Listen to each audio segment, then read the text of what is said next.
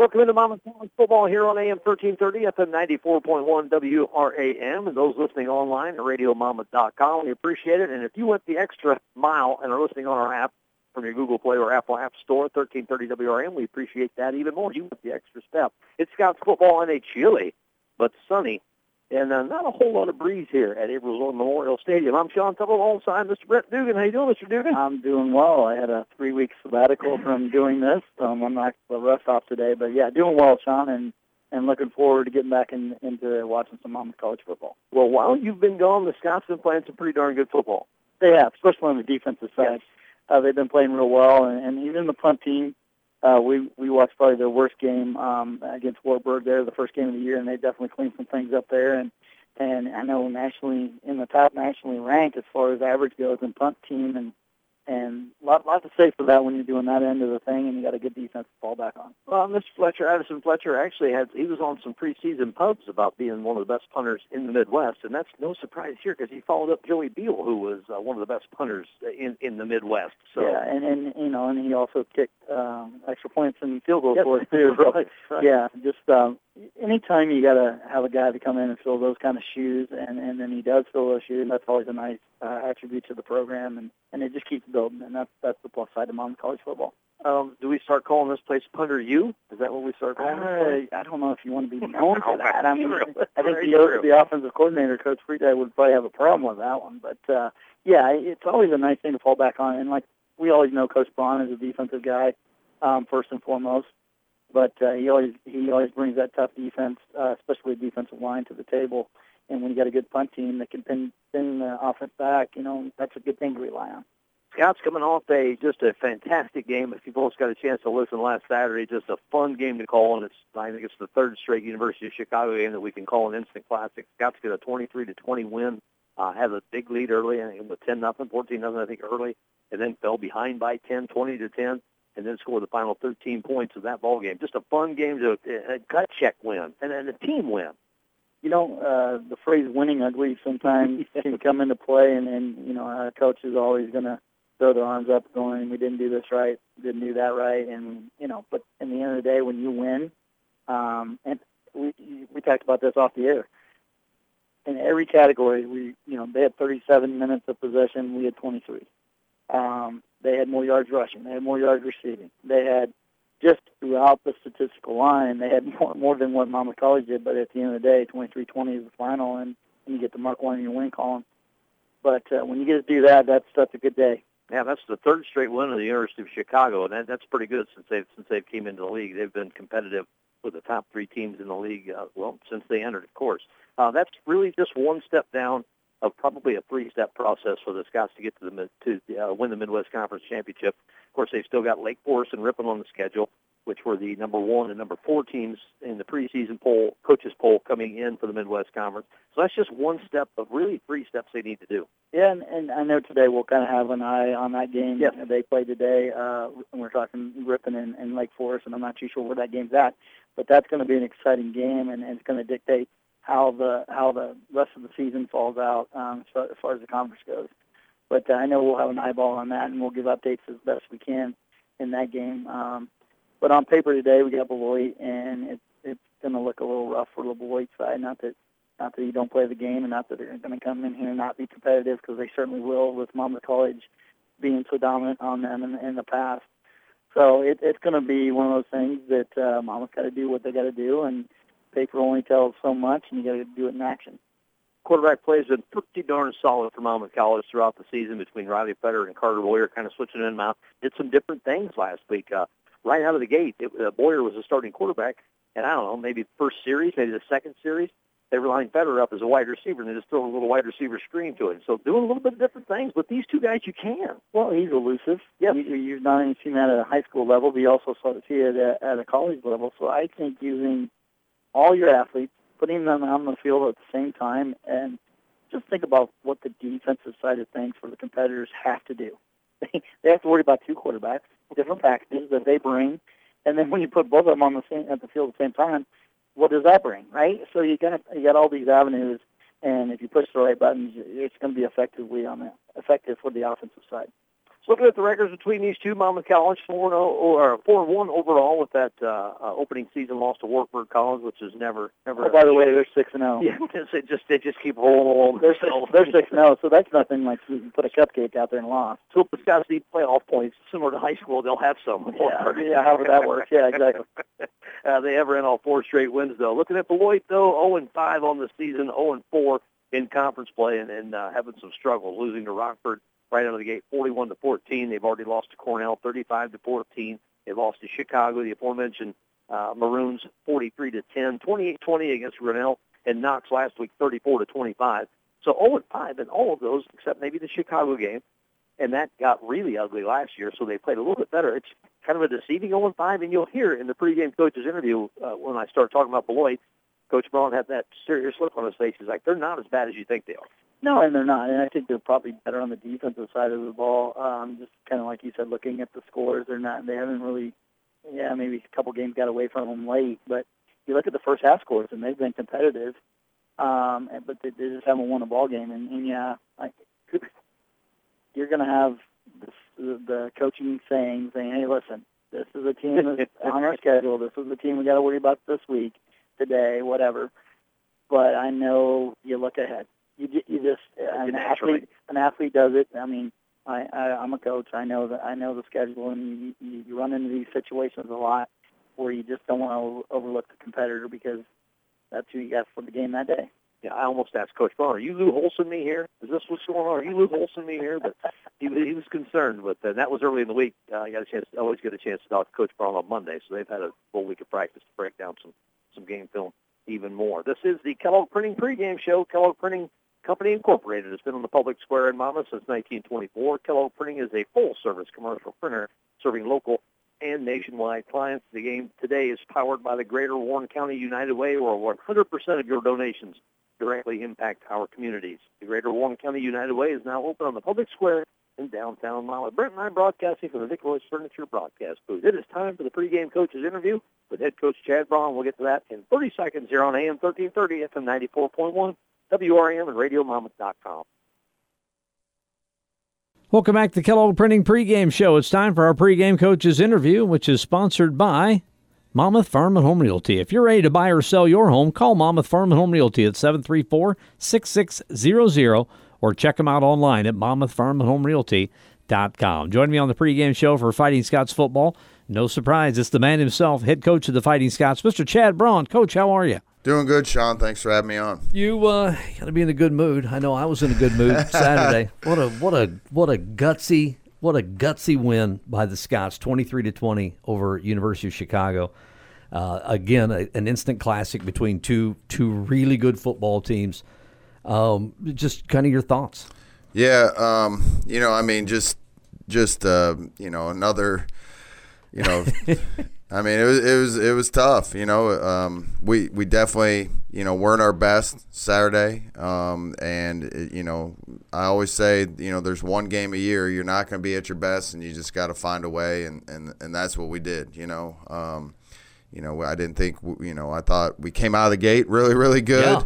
And we closed really, really good, but in between there, we were really, really bad. You know, so um, but you know, I mean, they had a lot to do with that. Yeah, that's for good, yeah, a good football they, team. They are. They're a very good football team. They're receiving votes in the top twenty-five. There's a reason why. Um, you know, they're they're a very good football team. Um, you know, but, but we we, were, we weren't executing. You know, and um, but that running back, I mean, he's special. I mean, he is. There's a reason why he's an All American. He was the Player of the Year in the conference. Uh, he's really really good. Um, you know, but uh, uh, just you know, tremendous um, heart and fight. You know, I mean, we're called the Fighting Scots for, for a reason. we're we're, we're gonna fight you to the end, and and and that's what our guys did. Um, was was not pretty at all all day, but you know, in the end, you know, our guys just competed to to to the final play and uh, and and found a way to come out on top there Saturday. This is uh, they have one of the best rushing attacks around with Nick DeAmbrose, uh, and he had 146 yards, a couple of touchdowns, but it took him 33 carries to get there. Yeah, for sure. You know, I thought we did a good job really bottling up for the most part. You know, he had to earn everything that mm-hmm. he got. Um, you know, like last year, you look at that game last year, I think he went way over 200 against us and and we gave up some big runs in that game. You know, the 16 yarder at the you know, uh, for the first touchdown, I think, um, or maybe it was the second one, I can't remember, but um, you know, that was one that we had him bottled up, and and you know, we just didn't contain him on that one. Um, you know, and that's the one that he got kind of loose on for his, you know, probably longest run of the day. But you know, besides that, I thought we did a tremendous job uh, limiting the the big play in the run game. Yes. You know, and and that's what you know. Um, you know, I probably looked like I was very conservative defensively, you know, like, but I just thought, you know, let, us make them earn everything going down the field, and and eventually we're going to make some plays, and w- which we did. You know, I mean, you know, the guy that probably. Um, you know, has been picked on the most early in the years, Rakeen Spinks, and, and he came up huge in this game with two interceptions and and uh, you know none bigger than that one after the you know the botch snap on the punt and um, get the big turnover in, in, the in the at the goal line there. So. Um, tremendous job by Rock. He he played incredible Saturday. Yeah, and I thought I thought the defense did a pretty good job of limiting uh, uh, Gow's passing as well. Hurt with the legs a little bit, but I think after after we took uh, uh, DeAmbrose I'd say out of the game. You don't take Nick DeAmbrose out of the game, but slowed him down. Then they started going a little bit more with Gow, but yeah, that just tells sure. you right there that they weren't totally confidence in DeAmbrose. Yeah, for sure. You know, um, yeah, their quarterback, he did a great job. Uh, you know, converting some third downs on us. You know, extending some plays, and and he's a tough physical runner too, man. I mean, he he he's a tough kid. Um, you know, and and uh, you know, did a great job. Um, but you know, I, I, will tell you this. You know, I thought uh, Tevin Baker was just yes. outstanding Saturday. I mean, he, I mean, he he made some big, big time plays for us. He was awesome in pass rush, just effort getting to the football. Uh, he was incredible. Uh, fourth and one from I think 32 or 33. Uh, University of Chicago goes for it. Fourth one inside their own territory, late in the game, nursing a lead. And uh, I, am not going to say play of the game because there was a ton of plays of the game in this one. You could pick a bunch of them. But one of the most important, Corbin Personette stopping the aforementioned Nick DeAmbrose on a fourth and one. Fantastic defensive play. Yeah, for sure. I, I mean, I really think you got to go back to third down because they really had they had third and one, and they go quarterback sneak, and and uh, Jeremiah Glenn Lewis Charles jumps over the top and makes an incredible play on their quarterback and keeps him short. You know, and then you know, they went back in the shotgun on fourth down, and I was yeah. like, "Thank you." Yeah, and I kind of thought the same thing. Yeah. I was like, "Wow." You know, I, I thought they were honestly just going to try and draw us offside, or you Yep. know. I said, and, "There's no um, way they're snapping this football in the air. There's no way they snap this." Um, you know, but I mean, they have a lot of faith, and you know, if they get it there, you know, they probably win the game. You know, so um, they have a lot of faith in in DeAmbrose. He's he's a great player, and you know, Corbin just beats their left tackle inside and makes an unbelievable play in the backfield. So. Um, you know, he, he he'll tell you he wasn't at his best Saturday, but when it was clutch time, he was really really good. You know, and then that last drive, um, when we got the sack to make the field goal further, they were throwing a screen to DeAmbrose, and, and Corbin read that and, you know, really sat with him and did a tremendous job on that. So, um, yeah, just just a incredible team win. Yeah, they, they're really good. They're really solid against the run too. Had Devin Lawrence at 88 yards. Of course, our quarterbacks Carter Boyer with 41 and Federer with 35. So ran the football pretty well against a pretty darn good rushing defense. Yeah, yeah, four point four point eight yards a Yeah. carry. You know, uh, we ran the ball, so I thought we ran it really, really good. Um, you know, we just had stretches where we didn't. You know, and that's what what hurt us. Um, you know, they did a tremendous job taking away. Um, you know. Uh, Nate Thornton, they were triple teaming him out there, but man, I thought Carter ran the ball hard. Like, I mean, he was putting his shoulder down. Like, you know, he ran it a different way than I've seen him maybe ever in his career. You know, and um, he was laying it all on the line. Riley ran it really, really well. We just didn't throw it great, you know. Then give them credit. You know, they did. They gave us a three safety look, and we're taking away our pass game. But you know, some guys came up big. You know, the the drive to cut it to four. You know, Jake Urias really starts us off with a big play there, breaks a couple tackles, and then you know hit Bishop when we get behind the sticks. You know, and and um, you know credit to our guys. You know, they they like I said, they they kept fighting and and got it done in the end. 4 0 in the conference. That makes us 4 and 1 overall, tied with Lake Forest and Ripon. It's kind of the three usual suspects that everybody had at the start of the year. And then, of course, throw University of Chicago in there, just waiting for somebody to mess up. Uh, but uh, you got the two toughest ones left uh, down the stretch here. But first, you got the Beloit Buccaneers this weekend. What do you know about Beloit? Yeah, um, you know their record's a little bit deceiving. You know, um, they they, uh, they, they watching them offensively, man, they're way better than what I expected. You know, you look at their record and you just think you're going to get on film and you're going to see not great execution. You know, not some great athletes, and then you watch them play. I mean, their quarterbacks number one in the conference and throwing the ball. Um, they got a receiver who's number one in the conference. Like um, they run good scheme. They're they're they're tough to defend. Um, they're doing some really really good things. So, um, and then I watched them a little bit defensively against Chicago.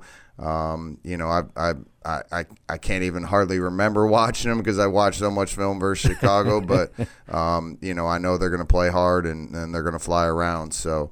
Um, you know, with, with it being fall break, it's it's really a tough, tough game for us. You know, because um, you're used to having the big student section and and your routine's different this week. You know, with with not having classes from Wednesday on, um, and so you know um, everything's a little bit out of whack this week going in, and then you know you're gonna have you know hopefully our community will come out and support us and we can get a big crowd there Saturday and, and, get our guys energized, ready to go. We'll just, instead of a student section, we'll make all the parents sit in one section. We'll just make them the student section. Just That's all right. the parents let's, going crazy. Let's, let's do it. Let's do it. The yeah. parent section. Yeah, for sure. Absolutely. Uh, a lot and lots of variables going in this week. Uh, I said fall break. Um, a big win over University of Chicago and a lot of lot of media guys like to use the term trap game, but sure. I mean it's something to think about. Lots of variables going in there. How do you guard against that this week? Yeah, you know, I think it's just the same philosophy we had going into last week. We we want to play our best. You know, we didn't we know we didn't play our best football last week, and and you know we'll watch the film and you know evaluate and you know our players got to make corrections moving forward. We got to get better. You know, because if if we play this way, the way we played last week, going in, you know, down the stretch here, we're not going to get where we want to get. You know, so. Uh, we got to continue to get better. Uh, we got to execute better offensively, defensively, special teams uh, across the board. We got to be better. So, you know, that's really our mindset. Uh, it doesn't matter the opponent we're playing this week. We we got to we got to get better. All right, coach. Good luck back at April's Zorn Memorial Stadium. We usually play pretty good football at home.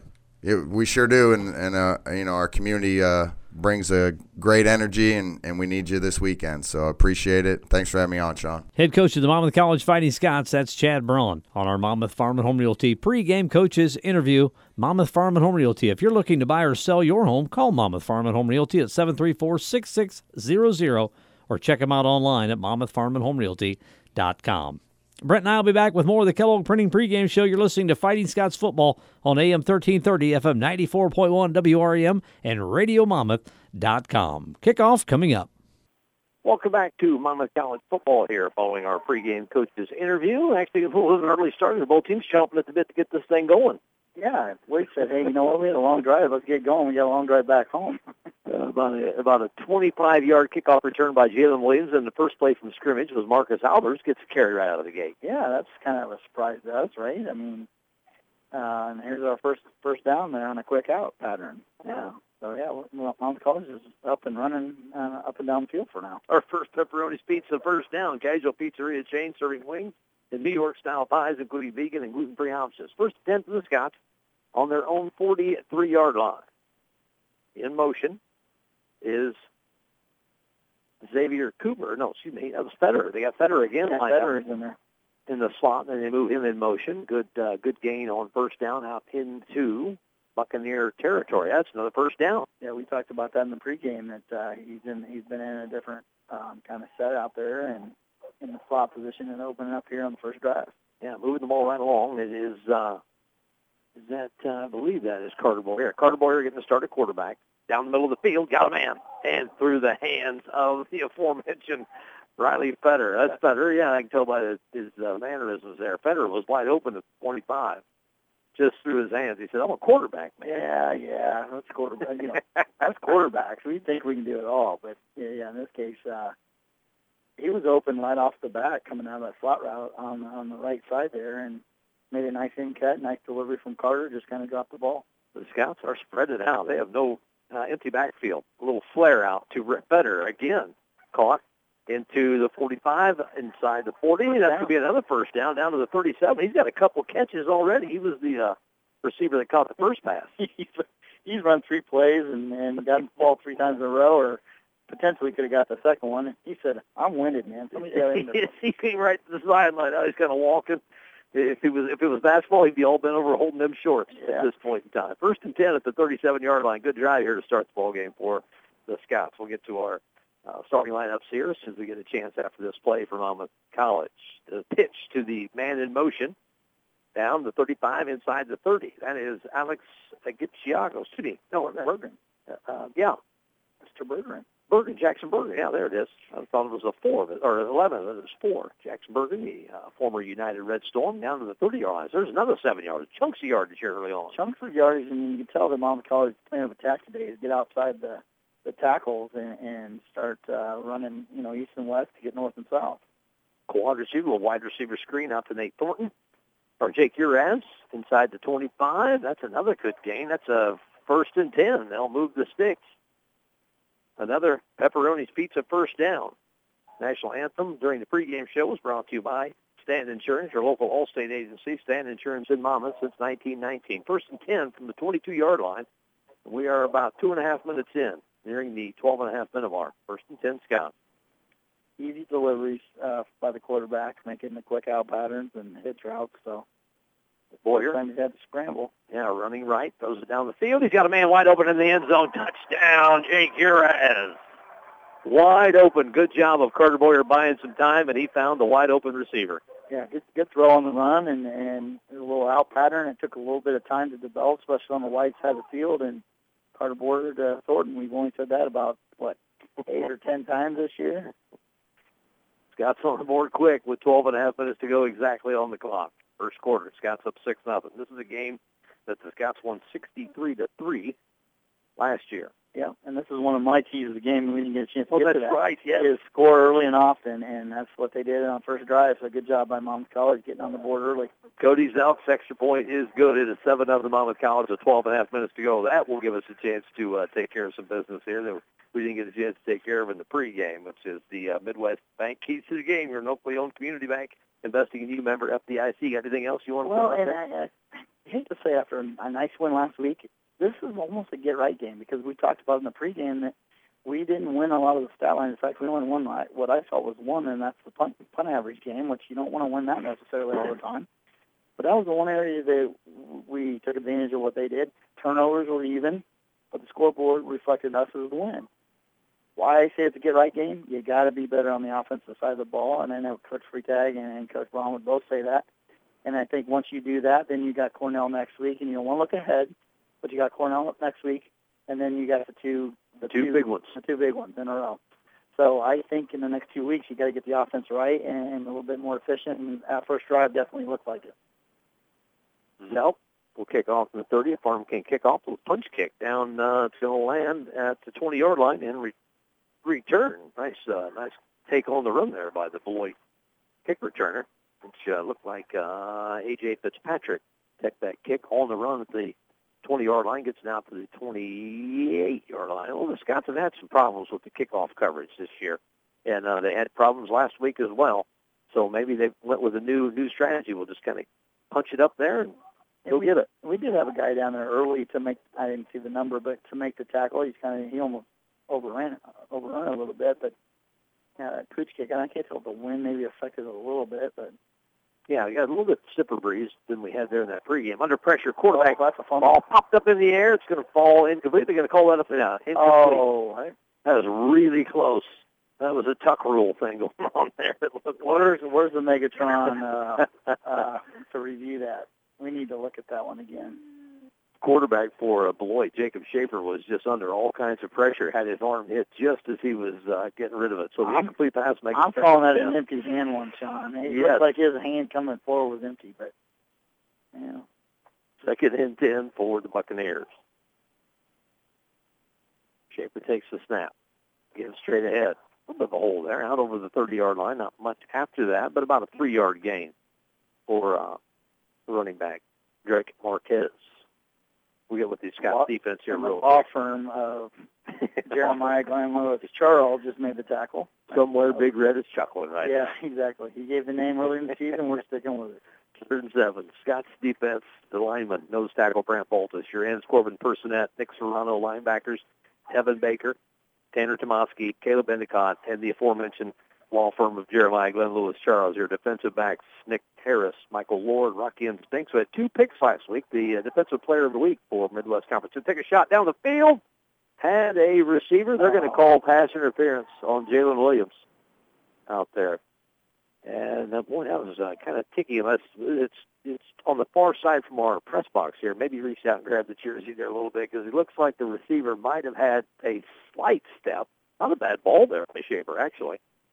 Here's where you know on the defensive side of things, you're always like uh, maybe they favor the the offensive side of things from time to time.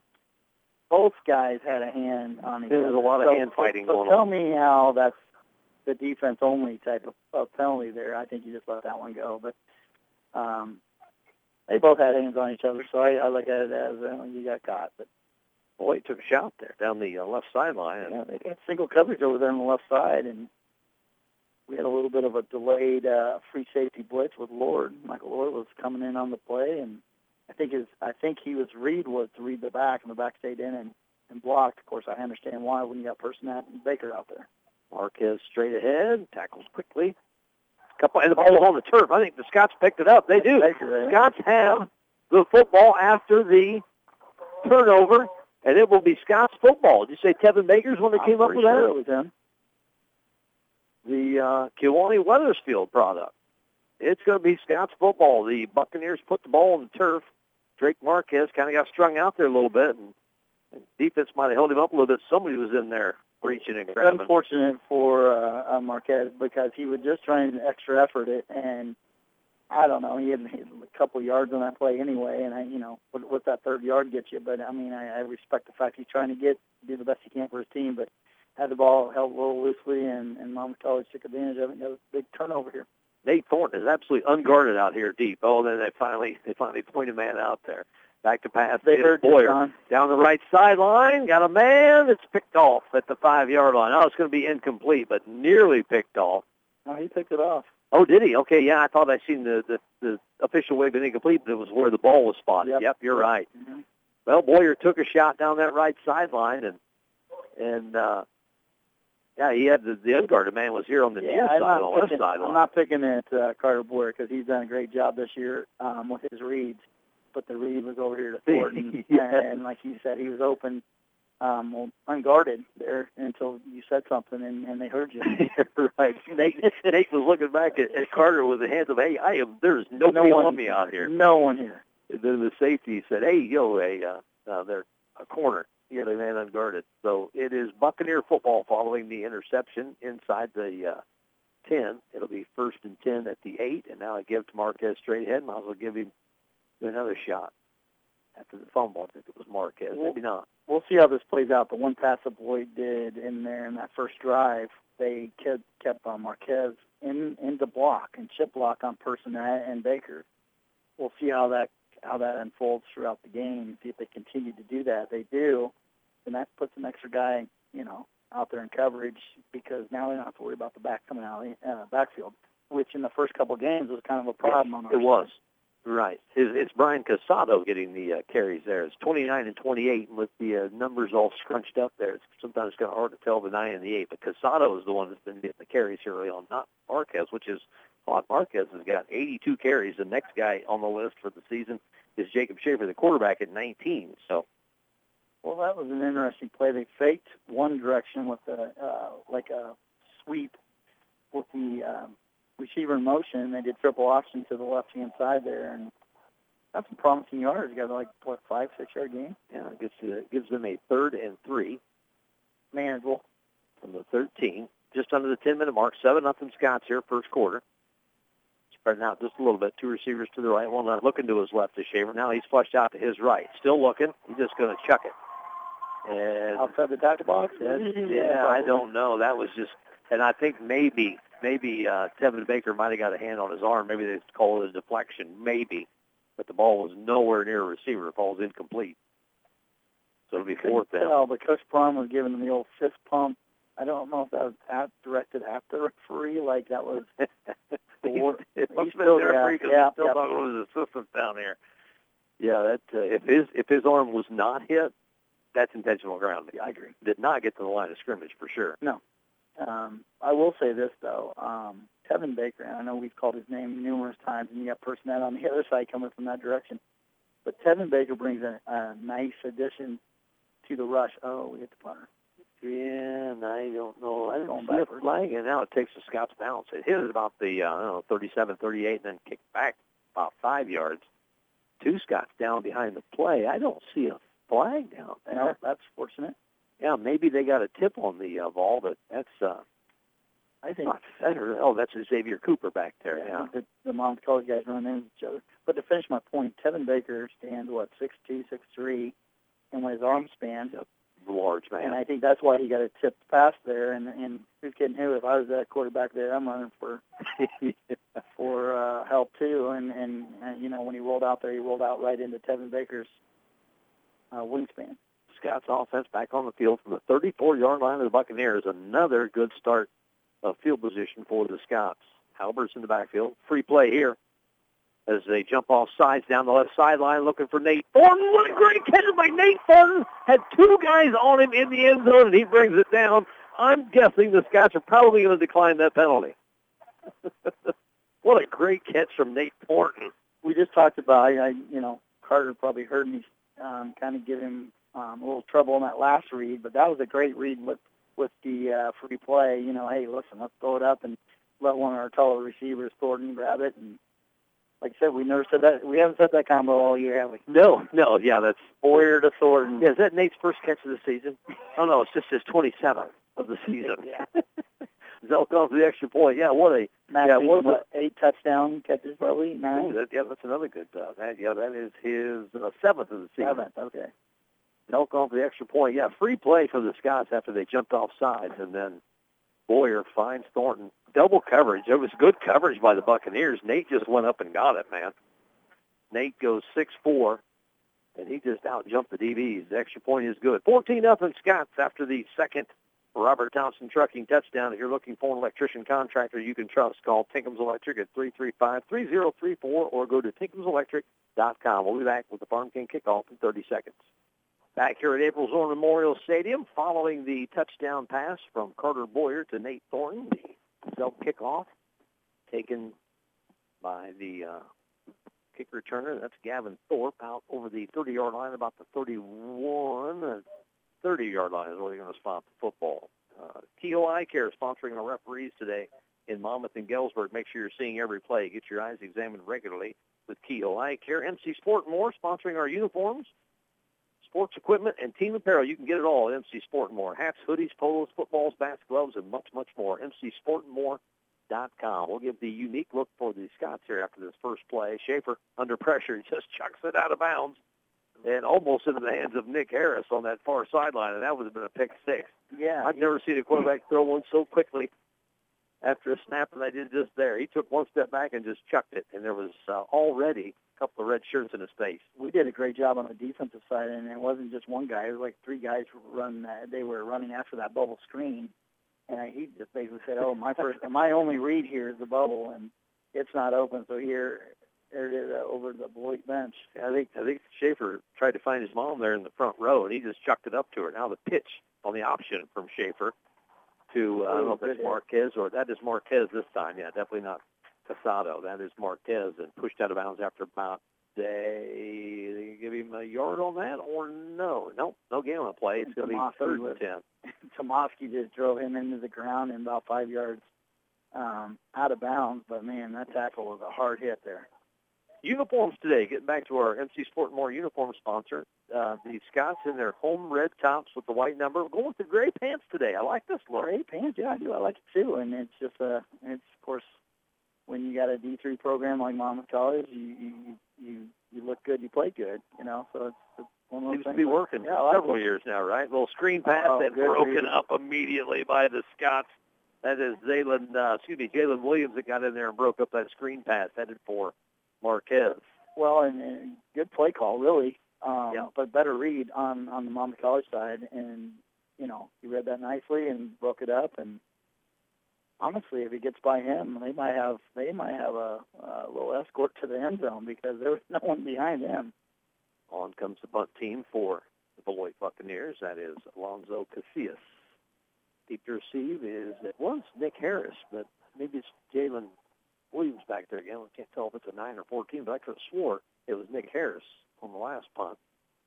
Punted away, heading for the out of bounds. It is Nick Harris. It's going to be a lot of bounds outside the 40. More good field position for the Scots as Keep he walking, just keeps walking. keep walking. There you go. 45 yard line. Scots own 45. That's another good starting position for Monmouth College. Beloit with their uniforms of the dark blue pants with the white tops and the dark blue numbers. So we got everything taken care of there, and our uh, our uh, sponsors that help bring you Monmouth College football. Without them, they don't. You know, we don't get our high salaries bringing you Scots football on Saturdays. That's right. First and ten for the Scots on their own 45. We'll get to their starters here in a minute. They went so quick. They haven't had a chance. Here is Albers, strung out. Now, I haven't seen Devin Lawrence on the field. I'm going to see if I can find him on the sidelines here somewhere. It's been Albers the, the entire first quarter here. And he's done a nice job Yeah. this year, but uh, yeah, we're ex- expecting at least the two deep show that Devin Lawrence is going to be the starter, which we always kind of throw the two deep out the window. out on uh, like a first thing Monday morning. So that Yeah. tells you what what that could be. Well, we talked about keys of the game and the get right week.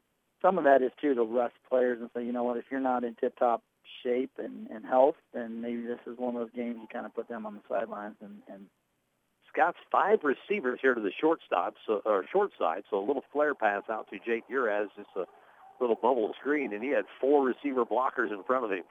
five deep on that on this uh, near side is enough for the first down. Another pepperoni's pizza first down inside uh, Buccaneer territory down to the 43. give, give credit to Uraz for making a nice play, but what nice blocking by the, the receiving core there. And, and when I say nice blocking, you know, that was a seven, eight yard game, but it, it could have easily been pinned back. I mean, that's what, Yeah, sure. you know, Boy had trouble with that play a minute ago. Boyer ahead to Albers. Got some running room inside the 40, inside the 35. That's close to another first down. They're going to say a yard short at the 34. So that'll bring up a second and one. Maybe take a shot here. What a great block by Dylan um, Bone on that play, and, and you know he's he's been a name we called in the receiving side as a tight end H back position, but did a nice job of pinning their end end defensive end was pinned in on that play, and Albers bounced it outside and got it what, seven eight yards. Second and one. 7:30 on the clock. Seven and a half minutes left here in the first quarter. Scots already up 14 to nothing. Trying to add on some more. Boyer, little flare pass out to Riley Fetter, makes a puts a nice move. I think he's got enough for the first down. Put a nice move on the first defender that tried to uh, tackle him. Gavin Thorpe, little shake and bake move by Fetter. And that'll move the sticks. Another pepperoni's pizza first down. First and 10 at the 33-yard line. And you know what, Sean? If he doesn't make that move, he doesn't get the first No, down. yep, nope. There's a pretty good job of Thorpe of uh, reading the play, but better just put him on skates there.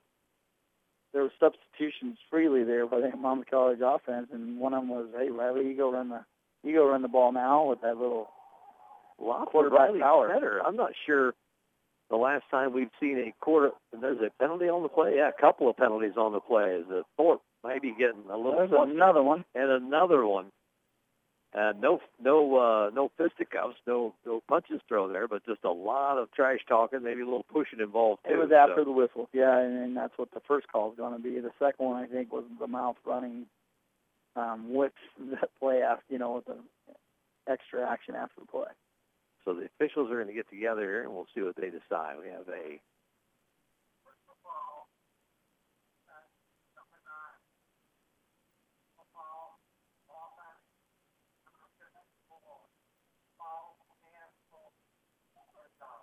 So they're going to wash that out. It was Thorpe for uh, personal foul for the Buccaneers, and for the Scots getting involved into that little fracas was Zach uh, Longenbach. So this, what's going to end up is a four-yard play for the Scots. And I, uh, going before the flag started flying, we've seen Fetter run the ball out of the quarterback position. We've seen him get a carry, and we've seen him make a couple of catches. Now we just need to see him throw a football here, and he's got the Gordie Howe uh, hat trick down the field, just short. Pretty good defense there on on Nick Obsane, but the Scots took a shot there on third and six. Yeah, if he throws that, and again, I mean, I'm not busting Carter Boyer today. It's not that. It's not that. It's. it's I think that ball hung up because of a little bit of the wind out there. But if he hits him a little Yeah, earlier on Obsane that had a step. yeah, he did. And what I'm seeing too with our tall, the tall receiving core that Monmouth College brings to the table, the defensive backs on the Beloit side are shorter. And I don't have any short jokes, Sean. You and I have no. room to talk about that. no kidding. But when you got six two and six three running around, over the middle, caught by by uh, Nate Thornton. He's got a first down inside Nice the 20 block. What a nice jet. Looks just a little crossing route, and he got to the right sideline and got north all the way down inside the 10, down to the 8-yard line. First and 10 Scots. First and goal to go, Scott. Nice little run after the catch by Nate Thornton. and the offensive guy that I used to be for the vol, you know volunteer assistant for A Town, and watching the receivers block downfield, that's just the biggest thing ever. I mean, the big linemen do their job, and they've done a great job this year too. And I don't want to take away from them, but when the receiving core is blocking downfield, that's what ends up being big plays for Mr. Thornton. There, Uraz was making a nice block, ended up taking two of the Beloit defensive guys out of the play. Got a Buccaneer down on the far sideline. Didn't get a number on that, but it was right about where the tackle was made at the eight-yard line. So they're tending to that uh, injured player. Both teams huddle up. We got 6:29 to go first quarter. Scots up 14 to nothing with a first and goal on the eight, trying to put this one uh, trying to put this one away early and uh, get some rest and uh, and get ready for Cornell next week. But there's still plenty of time here, and Schaefer does have a pretty good arm. He averages what 180, 184 yards a game passing, so they they can they can chuck it around a little They bit. They can, and what I've seen so far in their first two, uh, two or three drives, um, he hasn't had much time. No. He much time at all. So the defensive line has been in his hip pocket most of the first two drives. So yeah, and it's like one of those things I watched um, NFL over the last couple weekends, and they were talking about the only way you're going to take the pass rush rush away is you got to run the ball, and they haven't been able to do that thus far efficient enough um, to kind of sustain the fact that you're going to try to pass the, the, the I almost said basketball, pass the football. You're already getting a bad yeah, but it starts It'll on the be long. 31st. Right, it'll be long for high school basketball for you here. yeah, quick. exactly. First and goal to go. Both teams uh, back out on the field following the injured player for the Beloit Buccaneers. He got up, walked off under his own power. That's always good to see. Yes. Boyer gives straight ahead to Marcus Albers. Just plows straight ahead down to about uh, six, so a gain of a couple there for the Scots. And no surprise, usually on short yardage plays, maybe goal to go plays, second and one, third and ones. Uh, Scots right back to the line of scrimmage and going quick here, not allowing Beloit to uh, get any sub packages in there. Second goal to go from the six. Boyer with Albers right to his right. Two receivers left, one right. To give to Albers again. Heading towards the end zone. Is he going to get there? Ooh, stretch it out. A little short down to the one yard line. He was trying to stretch the ball at the goal line, but ball safety is one of those things that you got to have um, as a ball carrier, and he got kind of wrapped up there right at the end. Albers trying to get his uh, second rushing touchdown. He had one coming in. Um, was it was it was you and I or was it Tony Wine and I that did the game where Matt Shimko got a uh, got a touchdown run from the one I did yard not line? get to see that. Yes, that I did uh, hear that um, as, as that was a lot of fun. The, the I- sideline. I thought you both lost your mind. there they go, seeing the wrong number again. I, the sideline went ballistic. I would expect it out of lineman. Straight ahead. Boyer, now he stood up, but he bounces off and, Oh, and puts it on the that. turf. That is down. going to be, are they going to say he's down? Boy, they are going to say forward progress was stopped. Ooh, that's a tough call if you're a Buccaneer fan. Well, Look at the coaching staff is halfway in uh, on the Yes. and Wow, that's tough. Boyer, who who just went straight ahead, little quarterback sneak, bounced off the pile, tried to get to the edge, and when he reached out, ball was loose, but well, that was really close. it was the it was the ground that made the fumble though. I mean, I, they can say what they want to say over there at their their side, but it was because it, you know when he reached for the goal line, that ball hit the ground and popped in the air. Fourth and goal, timeout taken by the Buccaneers as the Scots uh, lined up to go for it here, which is kind of surprising. I mean, you're up 14 nothing. You're having your way with uh, with with the uh, Buccaneer defense, but anytime you get your your uh, your kicker a little work here, especially from a tough angle. Well, I guess it's middle of the field. Never mind. Yeah, well, and you look at Monmouth College stat stat line for the first quarter. They're they're outscoring you know seventy to seven, and now eighty four to seven. if you put today's um, points on the board. But you know, when you're doing that, might as well. yeah, you might, put you might as well. Yeah, exactly. And, in front of the home crowd and who can who, like we talked about on paper, you're the better team. Go ahead and, and who can who. Yeah, if you if you If the them, defense, the defense is going to have them pinned back like like normal, like they have all year, and you're probably going to get the ball in great field position. If you don't get them, I think you just run that power of the Albers again. Yep, Out I agree. tackle and and call it a day, and have six points more on the board. maybe maybe a uh, bootleg here, maybe We, we make it sound bootleg. we make it sound pretty easy. yeah, we do. Yeah, we do. He's going he's going out of the shotgun here, a little pistol formation. He does have he's got Josh Nimrick and Albers in the backfield with him in motion. Is Nate Thornton from right to left They're there? receiver. power left. I guarantee it. Fourth and one after the Tinkham's electric timeout. Little pitch and Boyer with a fake to to uh, option fake to Albers, and then he just jets north. He completely faked out the guy covering the pitch. Glad I guarantee they're going left when they went right. I would have definitely been running the wrong direction. Great It play. is Carter Boyer in for the touchdown. That is Carter's third touchdown rushing of the season to make it twenty to nothing. With he had one last week to too, go. correct? Yes. He had a long touchdown, if I recall. And then you and I were you and I were doing the game where he had the sixty yard. That Burnell game, yeah. yeah, yeah. Zelk's extra point is up, and You think he, good. you think he and uh, Riley have a little bit of a You little side bets going on in, in the quarterback room? Right now Boyer is leading uh, uh, in the uh, rushing touchdowns, three to one over. over Is that why Riley, Riley's over here talking to uh, Coach give me some Freetown? Get me in there. Get me in there. Give me a couple of them. Zelk's extra point is good. He has only missed one extra point on the season so far. And uh, actually, last week it was a big one, the one that he missed. He is now 22 of 23, and they're late in the game when they had a chance to go up 24-20 instead of 23 to 20.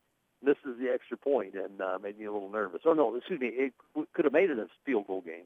Could have been 20 to 17 Scots behind. Misses the extra point, puts us four behind. And as it was, it might have been better off because the Scots knew they had to score a touchdown then instead of just trying to get into field goal. Isn't it anticlimactic when you get back in the game with a touchdown and then you just take for granted that the extra point will go through the Right. uprights and it doesn't? It's almost like it does take a little bit of the momentum away from you, you know?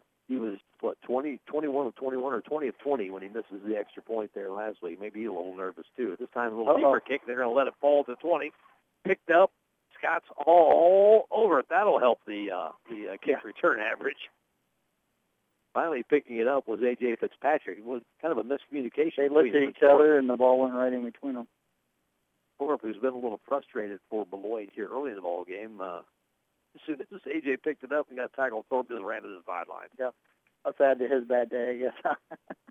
First and 10 for the Buccaneers inside the 20, back at the 18-yard line. Back in the old high school days, you got a you got a skull and crossbones on your helmet for any kick coverage guy that got him inside the 20. So there's a skull and crossbones for the uh, kick return team there. God, that's going way back with stickers. I was going to say that was before my time. First and 10 back at the 18. Gives straight ahead Uh, and tackled immediately by Corbin Personette. Almost right at handoff time. Holy cow, was he in there quick. And Well- down goes Casado. and they tried to undercut Personette and he pretty much just jumped right over the top of the offensive tackle there and made the in the backfield. Off the three? Off the three on that play. back to the uh, back to the 15, second and 13, and uh, on the season, four and a half sacks for Corbin Personette, coming off a what a 14 sack year last year, which broke the uh, single season record. Yeah, he's hoping they drop back to pads a couple of times. He needs to pad those. We're getting near the halfway point of the season. He needs some sacks. I thought he had more than that, to be honest with That's you. That's what I did too, but I I keep seeing the stats each week. And they'll pitch from Schaefer to Casado, and he runs right into Jalen Williams. Another loss on the play of a couple. That's going to take it back to the 13 and bring up a third and 15. And it looked like um, Isaac, um, what was the number on that one? Yeah, Isaac Wellman, it looked like he just kind of missed his block. Got pushed to the side, and nice play by the Monmouth College defense back. But now the Scots going to be able to pin their ears Yeah. back a little bit. You just talked about Personette I guarantee you, he's going to be somewhere in that backfield. I can see the saliva dripping down his chin from up here in the press box. Look, he, he and Baker stand in the middle, and then they break off into what side? Oh, they got Personette. Nope, there they go. They switch back over. Trips left. Pick your poison on this one. Yes. Baker and Person at this radio. Now they said they're going to run a little draw, but running right into the uh, the lineman there for the Scots, Tanner Tomoski. Boy, we've mentioned his name a couple times. We today. have, and then last week he had quite a few tackles, if I recall, looking at the stat sheet. Um, I'd probably even been the defensive player of the week last week, or I'm sorry, in that particular game. Sure, yeah. Just because of how many tackles he made, and isn't that nice? You got two guys like Baker and a Personette comes from the outside, and then you got him cleaning it up in the there in the middle. There was a uh, Monmouth College defensive back named the uh, player of the week for defense. Uh, Rocky and Snakes from Galesburg got a couple picks last Two interceptions right off the Yeah. first drive, right? Tell me you pick one off, and know, that was a huge turning point. Yeah. Huge turning point in that first half. You need stuff like that when you're not going to win the Oh, yeah. defensive. Oh, Jackson Berger How did he almost got that? that punt. Good punt though. It's going to hit at the 43-yard line, but then take a sideways bounce and maybe even a little Scots bounce there. Boy, Buck, the Buccaneers can't catch a break at all here. if Bergman's what is he six two? If he's six three, he has that one. He almost had the first one, yes. and then before the second, I guess the third punt for the Buccaneers. The second punt, I know Coach uh, Coach Braun was talking to Jackson Berger before he went out for the punt. Well, and I can't read sign language of a guy coming off the field, but he was he was almost saying, "How did I miss that?" it was kind of his body language there, but uh, yeah, we kind of said the same thing. I thought that uh, that punt was going to get blocked for sure. Jackson Berger just has some kind of way of getting to that punter. So Scots good field position again inside Buccaneer territory at 41. Two minutes left here in the first quarter, already leading 21 nothing. Boyer quickly out to Nick Obstain. He's got some running room, 40, 35, 30, down to about the 25-yard line. So about a 16-yard gain there for, I'm going to say the 26, so a 15-yard little pitch and catch. little quick, quick out from uh, Boyer to Obstain. You can tell they've done their film, film study this week. Uh, the coaching staff has the, they're guarding the slots, 15 yards off the ball, they 12 yards off the ball. And I'm again, he's got a big cushion. They give straight ahead to Albers. He's inside the 25, down to the 21-yard line. Gain of five there for Albers.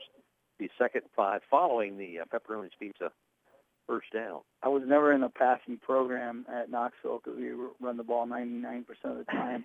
but I recall Coach Larson, whatever they give you, you take it, and that's what that's what Monmouth College has done thus far in this first quarter.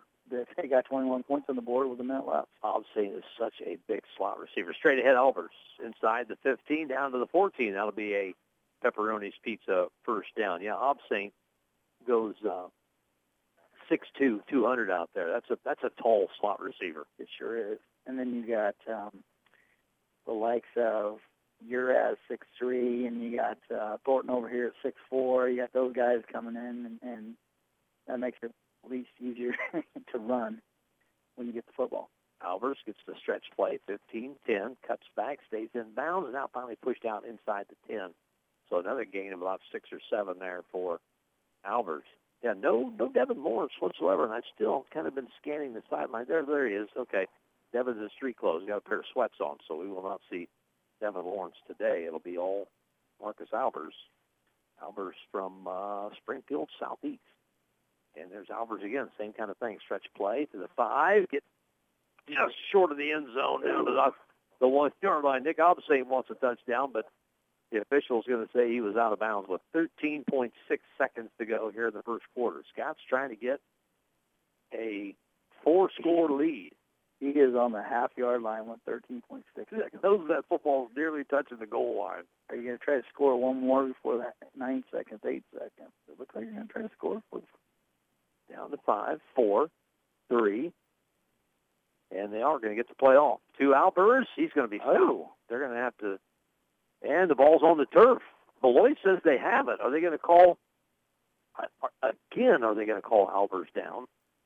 Well, just by Albert's body language, it looks like he, he wasn't, you know, He, he fumbled. Yeah, yeah.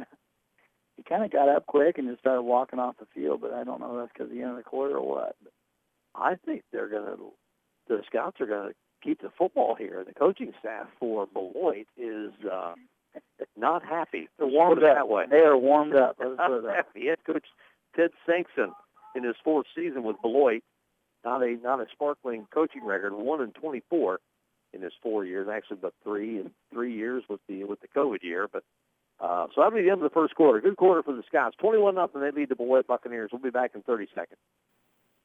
Welcome back to April Zorn Memorial Stadium. It is 21 nothing Scots at the end of the first 15 minutes of play, and they're knocking on the door to get another one. It'll be third and goal from about the two, I think, maybe the one, maybe the two. What are they on the board? From the one. Yeah, I think they're in the one. I probably lost a half yard on that play.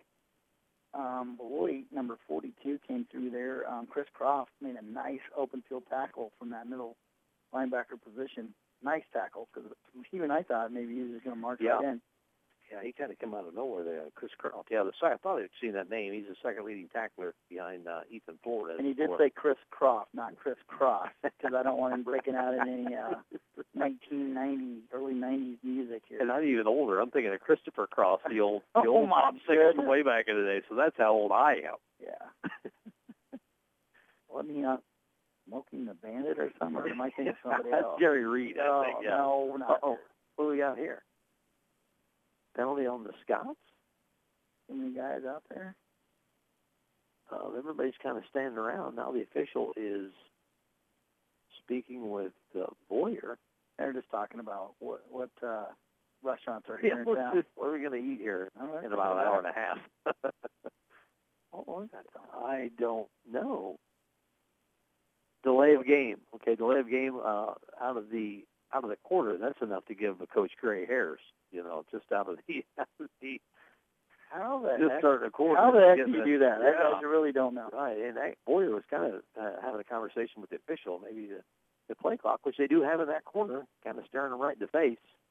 So it'll be second goal from the six. That'll pad the stats a little bit anyway. You got Uraz on a slant right here if you want it.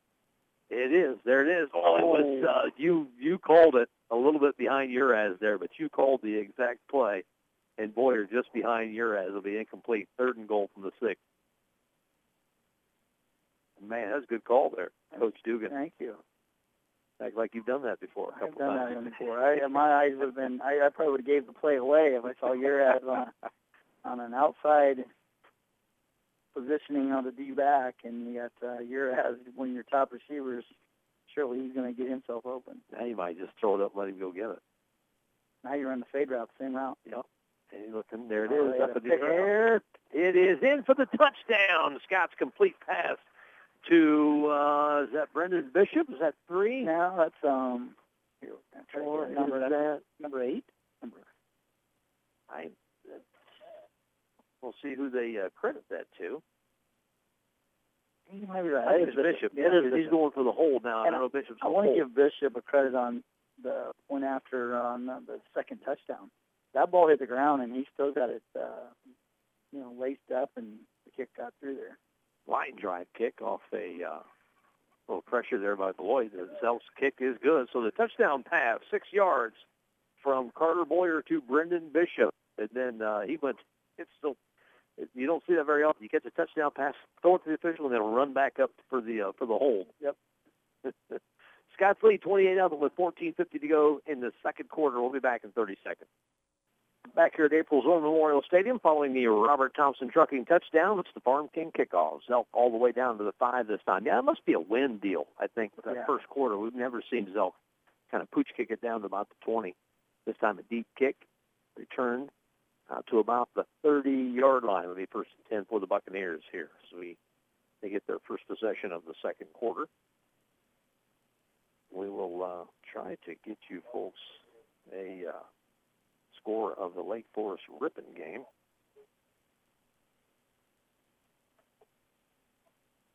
See how that one's going. That's a battle for, for the two of the teams that the Scots are tied with and for first place in the Midwest Conference are battling today at Lake Forest. Now we got we got a sideline warning maybe on the uh, Scots, possibly. Yeah, they're going to move back a couple players. You know, a little bit too close to the sideline there. And now we're ready for play. I told Grandma and Grandpa I would do this for them, and they were in the store today. Zane Beebe on the tackle there on the special teams. So nice little play that he made there on that uh, special teams and made the tackle. He, uh, and we've actually announced his name a couple of times. We have, on- and he's been down there, and, yeah. and, and like you said, the first couple of or first three kickoffs, or actually four since they deferred. Um, you know, the wind did play a factor, so I don't know if he was in that area where you get down the field, but surely surely did on that last um, kick kick uh, kickoff. long pass down the right sideline, incomplete, makes it second and 10 for the Buccaneers. Schaefer give. Um, you know, Keith, boy, he, I can't believe he didn't get tackled there. I can't either. There was a couple of defenders in the backfield, including Personette. Personette. He flew that play I thought he was going to tackle the uh, play action running back and Schaefer at the same time. And the offensive lineman. And the offensive he lineman. stepped over the top of it. But instead, Schaefer will uh, somehow squirm out of the tackle Personette and get around the right end for a first down after the 40-yard line. Well, and that was one of those plays, just kind of a freak deal. The the guy that had the um, quarterback on that play, or at least the read on that, he fell down over his own player. So I think that you know, I'm not trying to displace what Floyd did right on that particular play, but I think Monmouth College kind of got in the way of themselves on that play. First and 10, back to pass to Schaefer. Looking out the right side again. Ball popped up in the air and almost picked off. The intended receiver was A.J. Fitzpatrick and Jalen Williams in in uh, coverage there. Just about got the tip. How well has he played? I mean, Jalen Williams has been a name we've called up on break, you know, as far as pass breakups and so forth. I don't know how much of a stat line that we do on that, but uh, he certainly has been in on a lot of plays, and I, I don't know if I'd go his direction. He seems to be um, the guy on coverage most of the time that's right there. So it'll be second and 10 from the Buccaneers' own 40-yard line. 13:57 on the second quarter clock. Scots up 21 nothing. Straight ahead. Hit in the backfield by Personette again, and he's looking at the official. He thinks he was held or something. He about made the tackle, and I think the hold prevented him from actually making the tackle in the backfield. Well, you know those defensive guys; they always they got hell on the play, but but in that case, I, his jersey's kind of sideways there, so maybe he did. So it will be third and eight after the two-yard run by the Buccaneers. And the fans on the sideline all still still screaming that there was a hold. the there. We're up 28 to nothing, and somebody's got to complain about something, right? Third and eight. Schaefer back to pass. Looking out to his left. Now flushed right. Still looking. Still looking. Throws down the field. Nearly picked off and well out of bounds anyway. Michael Lord on the coverage. They were in zone coverage there, and with the rollout, you know, obviously they're playing the down marker. Good, good coverage on the defensive side of things, and Baker and Personette almost ran in, run into each other on that particular play. We're trying to get the quarterback, and um, nice job on Michael Lord reading the reading the pass. So out will come the punt team on fourth and eight. kicking into that wind. See how much of a factor it plays. With he picked a couple of decent ones, but he's gotten horrible rolls on on once it hits the ground. Punt is away, high, and over end kick. It's going to hit at the 28-yard line and take another sideways bounce. He just can't catch a No, break he on the bounces, can he?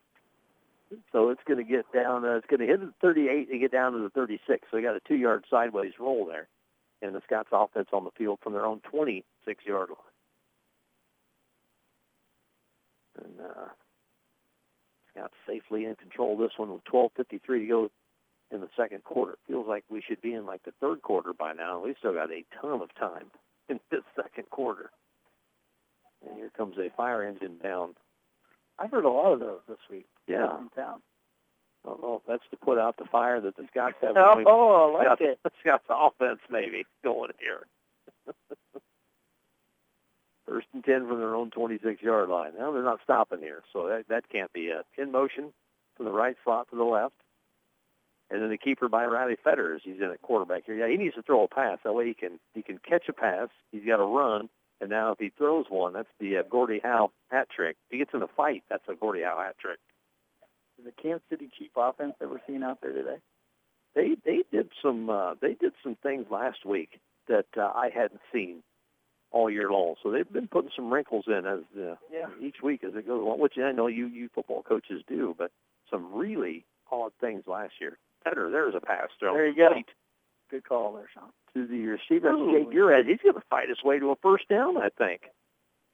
Well, that looked pretty harmless out of the gate, and then he just fought his way an extra five yards. Yeah, they're going to move the sticks. That's a pepperoni's pizza first down. That We was got an effort. Uh, nice effort there by your. Uh, you get like two or three yards on his own there and got the first down. Pepperoni's Pizza sponsoring our first downs this year. Casual Pizzeria chain serving wings and New York style pies, including vegan and gluten free options. First and ten from the 36, just enough for the first down. Straight ahead. New man on the play, Devin Pinkard gets to carry out over the 40 to the 41. Just about a five yard gain for Devin. We had uh, we had a situation a couple weeks ago. I can't remember who it was for the uh, Scots against uh, against uh, it would have been uh, Lawrence. Back to pass is Fetter. Throws out to his right, complete to Uraz. It's going to be a little short. See if they get forward progress to the 45-yard line. So he's going to be about a yard short, third and one. I don't remember who it was for the Scots on the top of my head, but boy, they got down inside the one, and I think it was, I think it was uh, either Pinkard or think it was Pinkard. He got inside the one, and I was thinking, you've got to get that man the football because it was a great carry to get inside. There's a first down carry on third and one by uh, Pinkard. And I was praying they would give him another shot to get in the end zone. I think it was ended up being a sneak or something, but the, the sideline was going nuts. They wanted the whoever was to get in the end zone.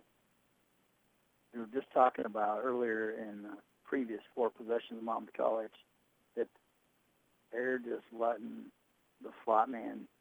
There's another one. I mean, 12 yards off the off the receiver, 12 yards, just pretty much a, a long handoff is what it is, and you're getting seven, eight yards of pop. I mean, you might as well just take it. But I saw that the the outside guys are starting to creep in a little bit. Look for Uraz or Thornton to go up top here with Riley out there, and we'll see see that happen here in the next couple plays. Fetter's pass to Brandon Bishop, seven-yard gain, so second three out to the right and over the head of Nate Thornton. Incomplete will be third and three for the Scots. Inside Buccaneer territory. The ball boy, man, nice play on that catch. a little bit uh, gone over over the top of the receiver.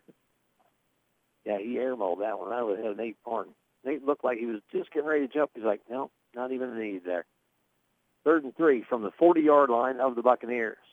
Scots have been tremendous today on third down. Fetter on the keeper, trying to get to the edge. He gets the first down and more. Down the sideline. He's going to get into the end zone. Touchdown. Riley Fetter, and there you go, Carter Boyer. Uh, we've matched each other today. Yeah. Get your chest out there, Riley. There you go. that was a 30. Wow. See what the official yardage was on that, but that is a touchdown run by Riley Fetter. He got to that sideline, and folks, he hit another gear at about I was 20. getting ready to say that, too. I mean, I've seen him run over the years, especially at high school level, but uh, that was definitely a different gear there.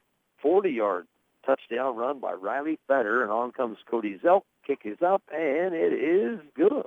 So Fetter, or excuse me, Zelk, five for five extra points today. 35 nothing. Still 10:02 remaining here in the second quarter. We'll be back in 30 seconds. Back here at April Zorn Memorial Stadium, following the Robert Thompson Trucking touchdown. For all your rock, sand, dirt, and green hauling needs, call Robert Thompson Trucking 768-2697. 40-yard touchdown run by Riley Fetter. Now a kickoff is dropped inside the five. Can't quite pick it up. Finally does. And Thorpe is going to be swarmed under. That's going to be inside the 15 ball, and there's some flags flying. They throw, they I think they threw Thorpe down there, and now both teams starting to get into it. Some punches thrown here at the 10-yard line. Yeah, teams. Uh, I'm not saying Monmouth College is the innocent ones here, but there were some punches thrown by some Beloit Buccaneers on yeah, the end of that play. What, that's what the other two flags are about from the far side. Uh, shoot. Yeah, the officials are going to huddle. Yeah, There's got to be a little fight in the dog when you're down 35 yes. nothing. No, I, I I can say that for Beloit side and Monmouth College. There's just a little bit of extracurricular on that tackle, unfortunately. Yeah, the first the first flag thrown I think was some uh, necessary roughness on against Thorpe. I think the kick returner. Maybe the Scots kind of threw him down. Thorpe couldn't get a handle on. it. He dropped it at the five. Went down to pick it up a couple times. He knew he had some red shirts bearing down on him, so couldn't quite pick it up. He couldn't, but at some point, isn't that karma a little bit? Yeah, I mean, yeah. you know, you didn't you didn't feel it right, and uh, like I would tell my And Thorpe is the one that got into it with the Scots down here on Yeah. this end of the field in the first quarter. what I tell my three boys, you made the first mistake. You got to you got to live up to that a little bit. Don't don't make a don't put don't make a bad play worse. Yep, compound problem of problem. Don't make a good play bad, and don't make a bad play worse.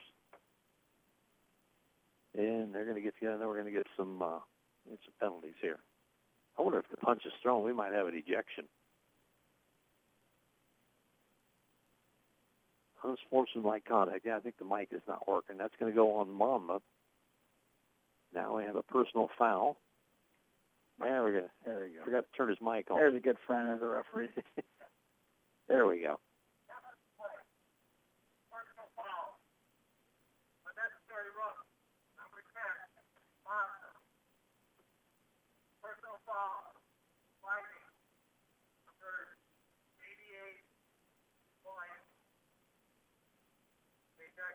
Now, Pump Stone got 88 ejected for the uh, the Beloit Buccaneers. The Monmouth College sidelines here, waving goodbye to 88 for for the uh, Buccaneers. 88 is for uh, first the uh, Jake Uraz got the Cameron Harris. That's very rough. The, the, Harris is going to be be ejected from the game for throwing a punch there after the play was done. And like you said, frustration definitely started to set in for the guys in uh, purple and white right now for Beloit.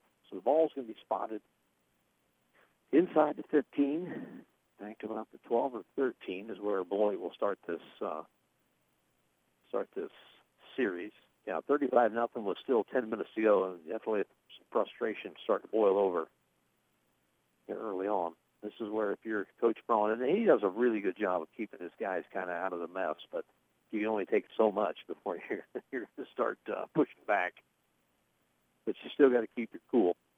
You do, and, and who's kidding here? You want to play next week, and you can't and have a situation where you get ejected in this game and cost you next next week.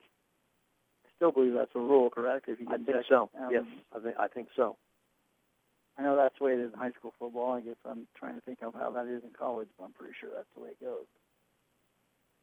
I know at the uh, the D1 level, watching football on Saturdays, if uh, if a player gets ejected with the targeting, I know he has to sit the next week. So that always makes the another one of those compounding the problem deals. Mm-hmm.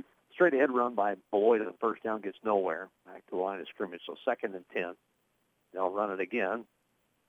Maybe some positive yardage, but then thrown back By a host of yeah, Monmouth so all kinds of red jerseys. Grabbing either Casado or um, Marquez. They've been kind of trading off there with some carries. I can't tell if it's 28 or 29 from here. But a gain of two, third and eight for Beloit. And again, the Scots ends are going to be uh, licking their chops here. Double receivers to the right, one left. Protection back there with Schaefer. Back to pass. Looking over the middle of the field. Now he'll step up in the pocket. Still looking. He'll throw and complete at the 31-yard line. That'll be a first down. Is that possibly the first complete pass for Beloit today? See if I can find some. It could be. I don't recall. See, uh, well, It is. It is. Yeah. It's, they had a little screenplay that didn't develop. Um, I, I didn't. I couldn't remember if you caught that on the screenplay or not. First down out to the 30-yard line. But we deflected Beloit. that. You remember if he would have. Right. Yeah, we Nope. kind of deflected that over here on our side of the field. But uh, yeah, that was the first completion.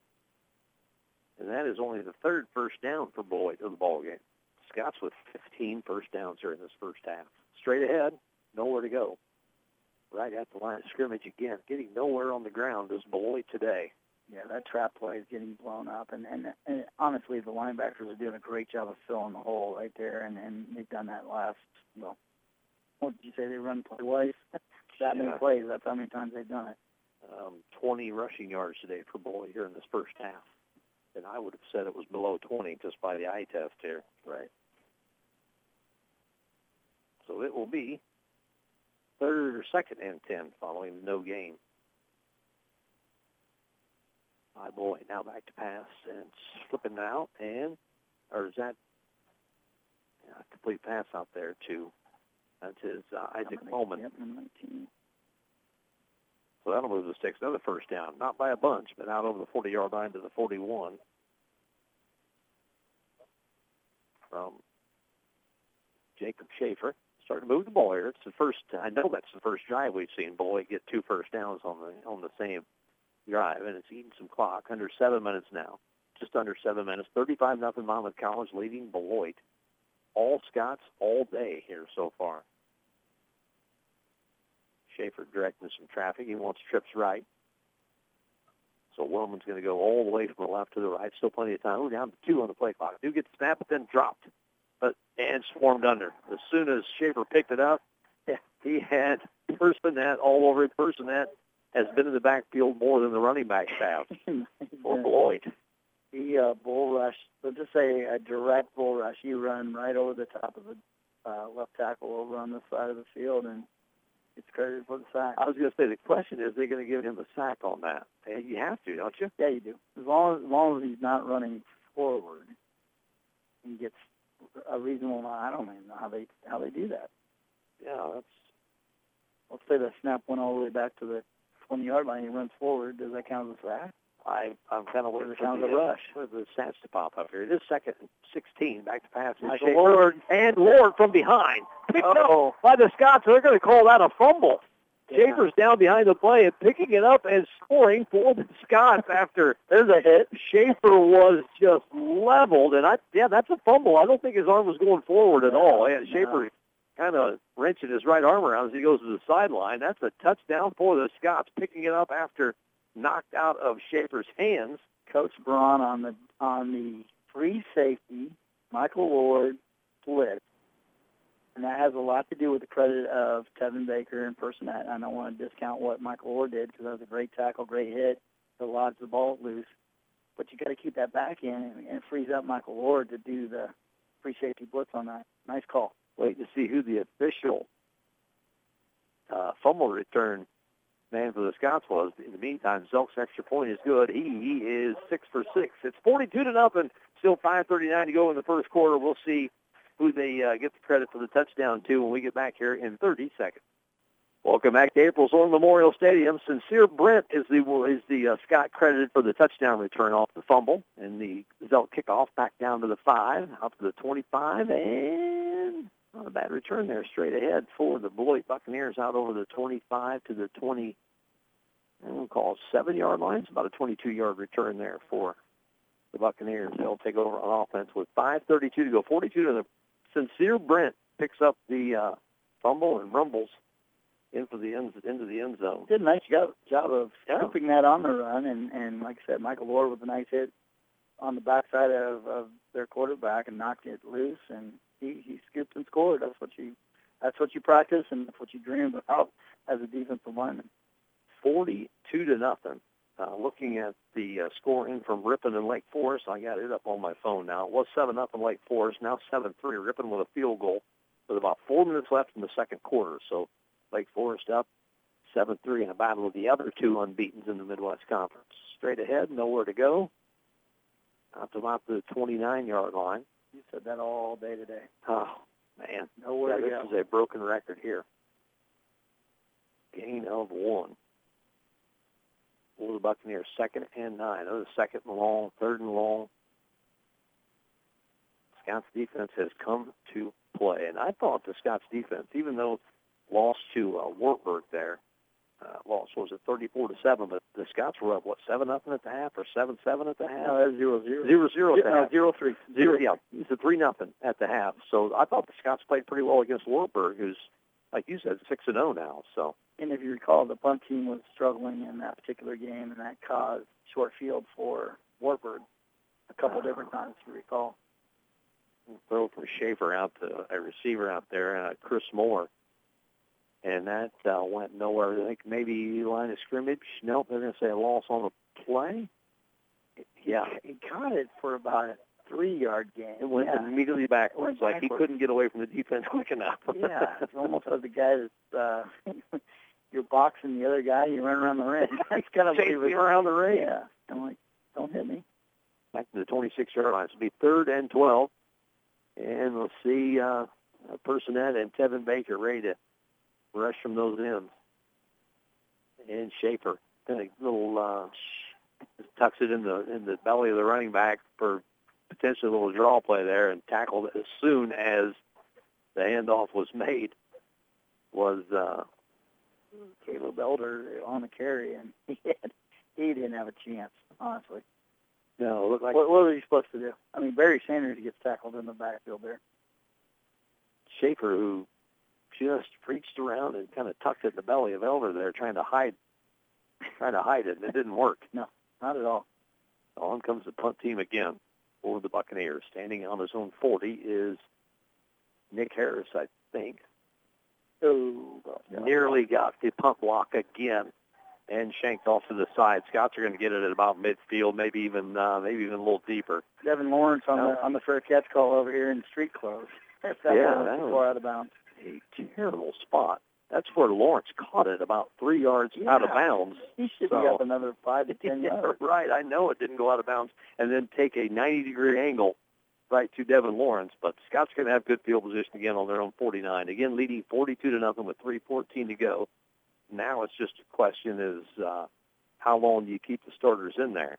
You've got another game next week against Cornell, and Cornell is uh, two and two in conference play. So you're, on paper, you're going to have a stiffer test next week before you get the uh, the uh, Lake Forest Ripon games back to back. So you got a couple weeks here. You've got to stay healthy. Mm-hmm. Offset gets the pitch from Fetter, and now the double reverse. Here comes uh, Oh. Uraz, and if he could pick up a block, he's not going to. And now we got a flag behind the play. That's going to be on the Scots. That's back in the middle of the field. The tackle was made here on the sideline. You're up 42 to nothing, doing double reverses here. Well, I think that's one of those things you put on film and you tell the other team, hey, this is something, Something you need to watch you for. just It's gotta watch for it. Yeah. It's yeah, that's just normally you think to yourself stuff you don't want to put on film. But that's a good way of looking at it. Stuff you do want to put on film. you want to put on film and say, hey, you got to think point. about this play and you got to practice for it. I'm taking up 10 minutes of your practice time because you uh, you got to say, hey, this is what they This did is- against they Florida. did this once, and who knows when it'll come out of the playbook again. Yeah, normally I'm the kind of guy that says don't put anything on film, but that is it's it's kind of like playing poker. You maybe you do want to put yeah, a tell I'm, out I'm going to waste 10 minutes of your time on a play. Probably not, well, by the looks of that play and how far back we're going here, what are we, first and Yeah, that was a 15, uh, or was that a hold behind the play way back in the backfield? Yeah, it's a, we got our first Farpick Nugan, at least on Monmouth College's side. It's second and 32. Pitch to Nate Oh, we saw loses his footing, trying to get back in, uh, catches it along the sideline, tried to turn it back inside, loses his footing at about 30. So not a big gain there. That's think leading second and it- really long. if the 27-yard line didn't make the tackle on the play, I think he goes for a long ways. He probably gets about oh, at least half of the. The 27-yard line might be tied for the team leading tackles right now for the Buccaneers. Back to pass is Fetter over the middle, caught by Thornton at the 32. He's loose. He's going to get uh, near first down yardage uh, inside Buccaneer territory at about the 48. Yeah, he got a good chunk of that yardage back. It's third and manageable now. They were in man-to-man coverage there, and he run, he had the underneath route. Which when you have the underneath route in uh, man-to-man coverage, you're going to run for a while. It went from second and 30, probably 30, right around 30, to third and eight now. He got kind of twisted up on that play too. Thornton's going to come out and uh, keep walking it off there, my friend. keep moving. Keep moving. Or at 42 to nothing, we'll put some sweats on. Yeah, you and Devin go go uh, partner up over there on the sideline. Third and eight for Fetter. Back to pass. Screen pass. Oh boy, Popped up in the air. That's going to be picked off by Beloit off uh, tip pass. Is that Devin Pinkert? I think they were trying to throw a screen pass to Pinkert. That had a little heat on it. Yeah, I was getting For ready to Fetter, that was more of a pass than it was a little screen lob pass. that looked like a Hader fastball. You see him come in and, and Yes. shut the door on the Dodgers last night. Padres up 2-1. Who could pop that? Padres. Matt, yeah, exactly. and, and Matt Wheaton over in Galesburg, the writer Oh. for my my college roommate Mike Lewis would be saying the same thing. Is he a Padre fan? Yeah, Really? brown and yellow. I don't know, understand the colors No. on that, but Well, Fetter is going to get uh, going to get the the interception on his on his record there, but that was a screen pass. If it gets completed, I'd have I'd have got enough for the first down. But as it is, the Buccaneers will take over. They're probably their best field position so far play game. in this ball game. As it, and, you know, I see the play clock down to zero, and now they're delay a game after a turnover. Your first play from scrimmage. The Scots got one earlier earlier in this ball game. That was after the quarter. Now it's after a quarter, and now after a turnover, Beloit's going to get another five-yard penalty. So sack first and 15. Back to the 43-yard line. Back to pass is Schaefer, and Are jumping his me? man is Personette. That The pass impressive. is incomplete, but Person and Axel just hopped over his blocker. And if he didn't get rid of that, uh, Schaefer might have been driven back to about the 15-yard line. Yeah, you might have picked him up and ran him into the end zone. I'll tell you this: I saw Corbin play basketball at Pittsfield back in his day, his playing days, and the guy can jump. So he obviously we have to see the visual on that, but on radio it's hard to hard to explain how high he was up in the air there. Uh, Personette goes uh, 6'4", 240. Second and 15 follow the incomplete pass. It's time to give straight ahead, and then maybe, yeah, that was, uh, was that for the Scots. Looked like they had him stopped for about a three-yard gain, but the tackle actually flipped him forward. Is that Secaucus? Yeah, or Tomovsky, I couldn't tell which. The uniform's kind of ruffled up or gathered up on. Yeah, I think it's Tomovsky. Third and 11. Yeah, Tomovsky had him for probably a two or three-yard loss. got and a little bit. flipped him. Yeah. Running back flipped forward for about three or four yards. Third and 11 for Beloit. We are under a minute now. 55 seconds. Clock is moving. Scots lead 42 to nothing, trying to get a stop here. Back to pass is Schaefer. Another screen pass set up and tackled immediately. That's going to be a loss of about five. And that screen pass went absolutely nowhere. Tomovsky. again. He got trucked on the play before, but he said none of that. The Scots, Scots are going to take a timeout here with 38 seconds to go. It's the first half. I, I, you know, if you're taking the timeout maybe in the third quarter, you wonder. Think they're punting into the Yeah, yeah. I, uh, but it's the first half. I mean, you might as well try to stick another one on here. Scots have been really close to about every punt that Beloit has had as far as uh, getting a block. Tinkham's Electric timeout. If you're looking for an electrician contractor you can trust, call Tinkham's Electric at 335-3034 or go to tinkhamselectric.com. All Scots here in the first half. 38.8 seconds. They're going to get the ball back unless uh, Beloit tries some crazy kind of fake here. Casillas. Alonso Casillas, the punter for Beloit. Back is Michael Harris standing on his own 20-yard line. Casillas awaiting the kick. Let's see if they can get this guy to jump, and they don't. Casillas punts the ball. Another one of those, another one of those sideways kicks, and it's a sideways bounce. So 30 seconds on the clock, so you get the ball about, what, 38 yard line? 30, yeah, 37, 38 yard line. So not a not a kick, great kick at all there by Casillas, and he's got that sideways spin to it. So when it hits, it, it goes sideways. Well, at this point, too, he's just trying to get, Yeah, get rid right. of it, too, because he's had a couple, like you said, just missed. Momko just missed getting them blocked. So did you did you take the time out just to see if you could go get the punt? Or are you going to try to score here? Are you taking a knee? What's what's the uh, game plan here? Well, Now I got better out there. He's out of the shotgun, so the Scots No, are going to no offense to Riley, else get get uh, Zelk a shot in the field goal here. maybe. I mean, late you're looking later in the year, so Fetter. Uh, fumbles the snap and throws it complete inside Out of Buccaneer bounds. territory to Obsate. Turns it back inside down to the 40-yard line of the Buccaneers. The clock will stop till they get the the uh, reset. So you could probably spike one here. Yeah, they're going to get a spike here. They still got two timeouts.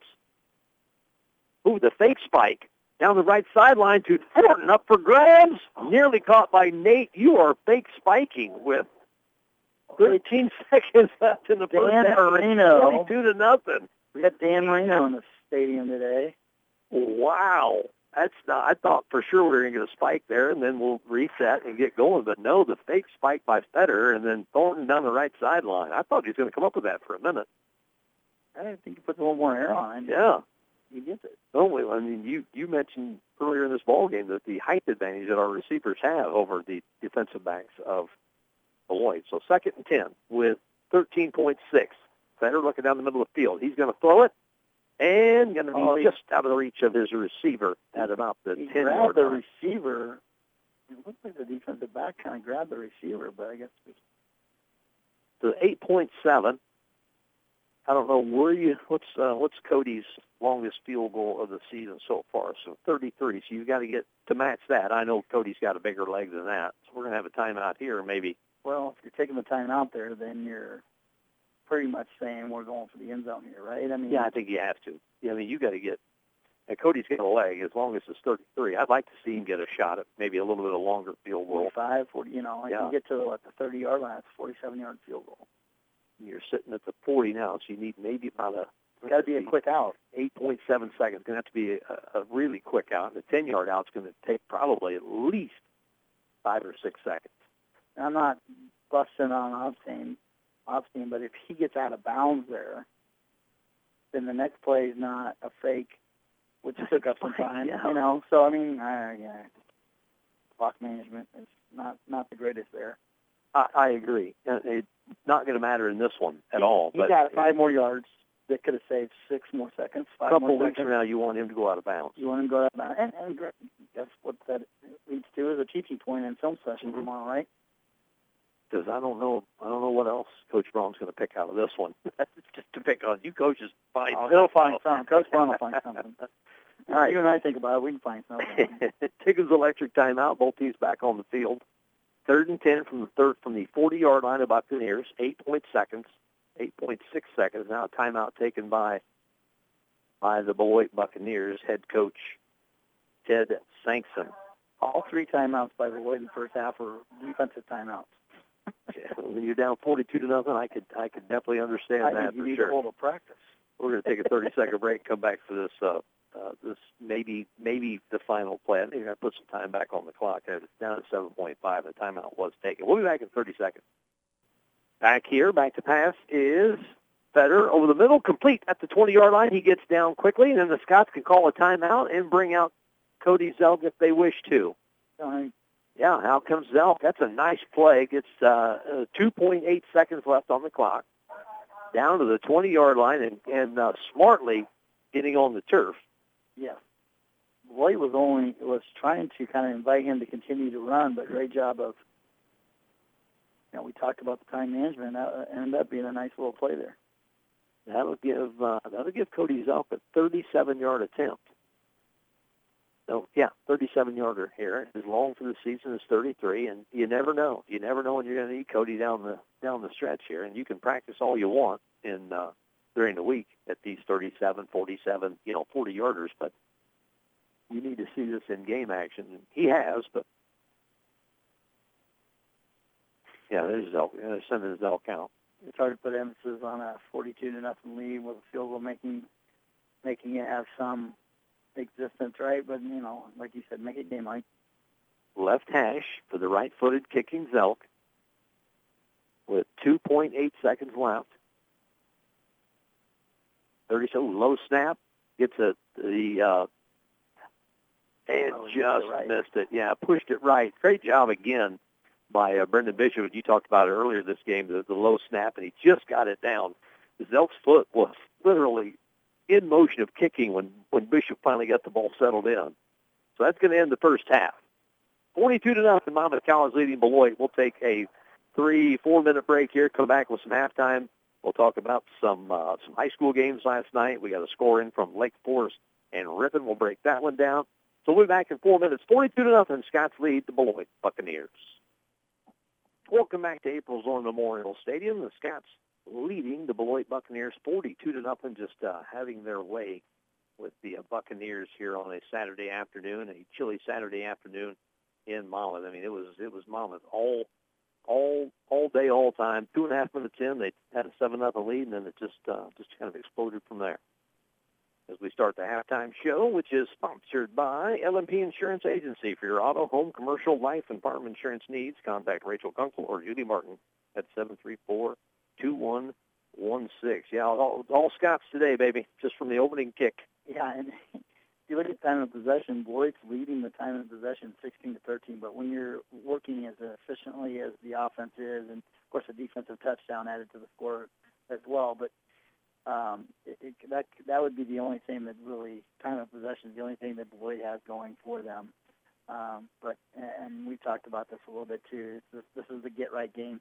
Offense looks like it's it. Of course, whatever they're, they're giving, Beloit's giving them, they're taking and they're getting positive yards out of it.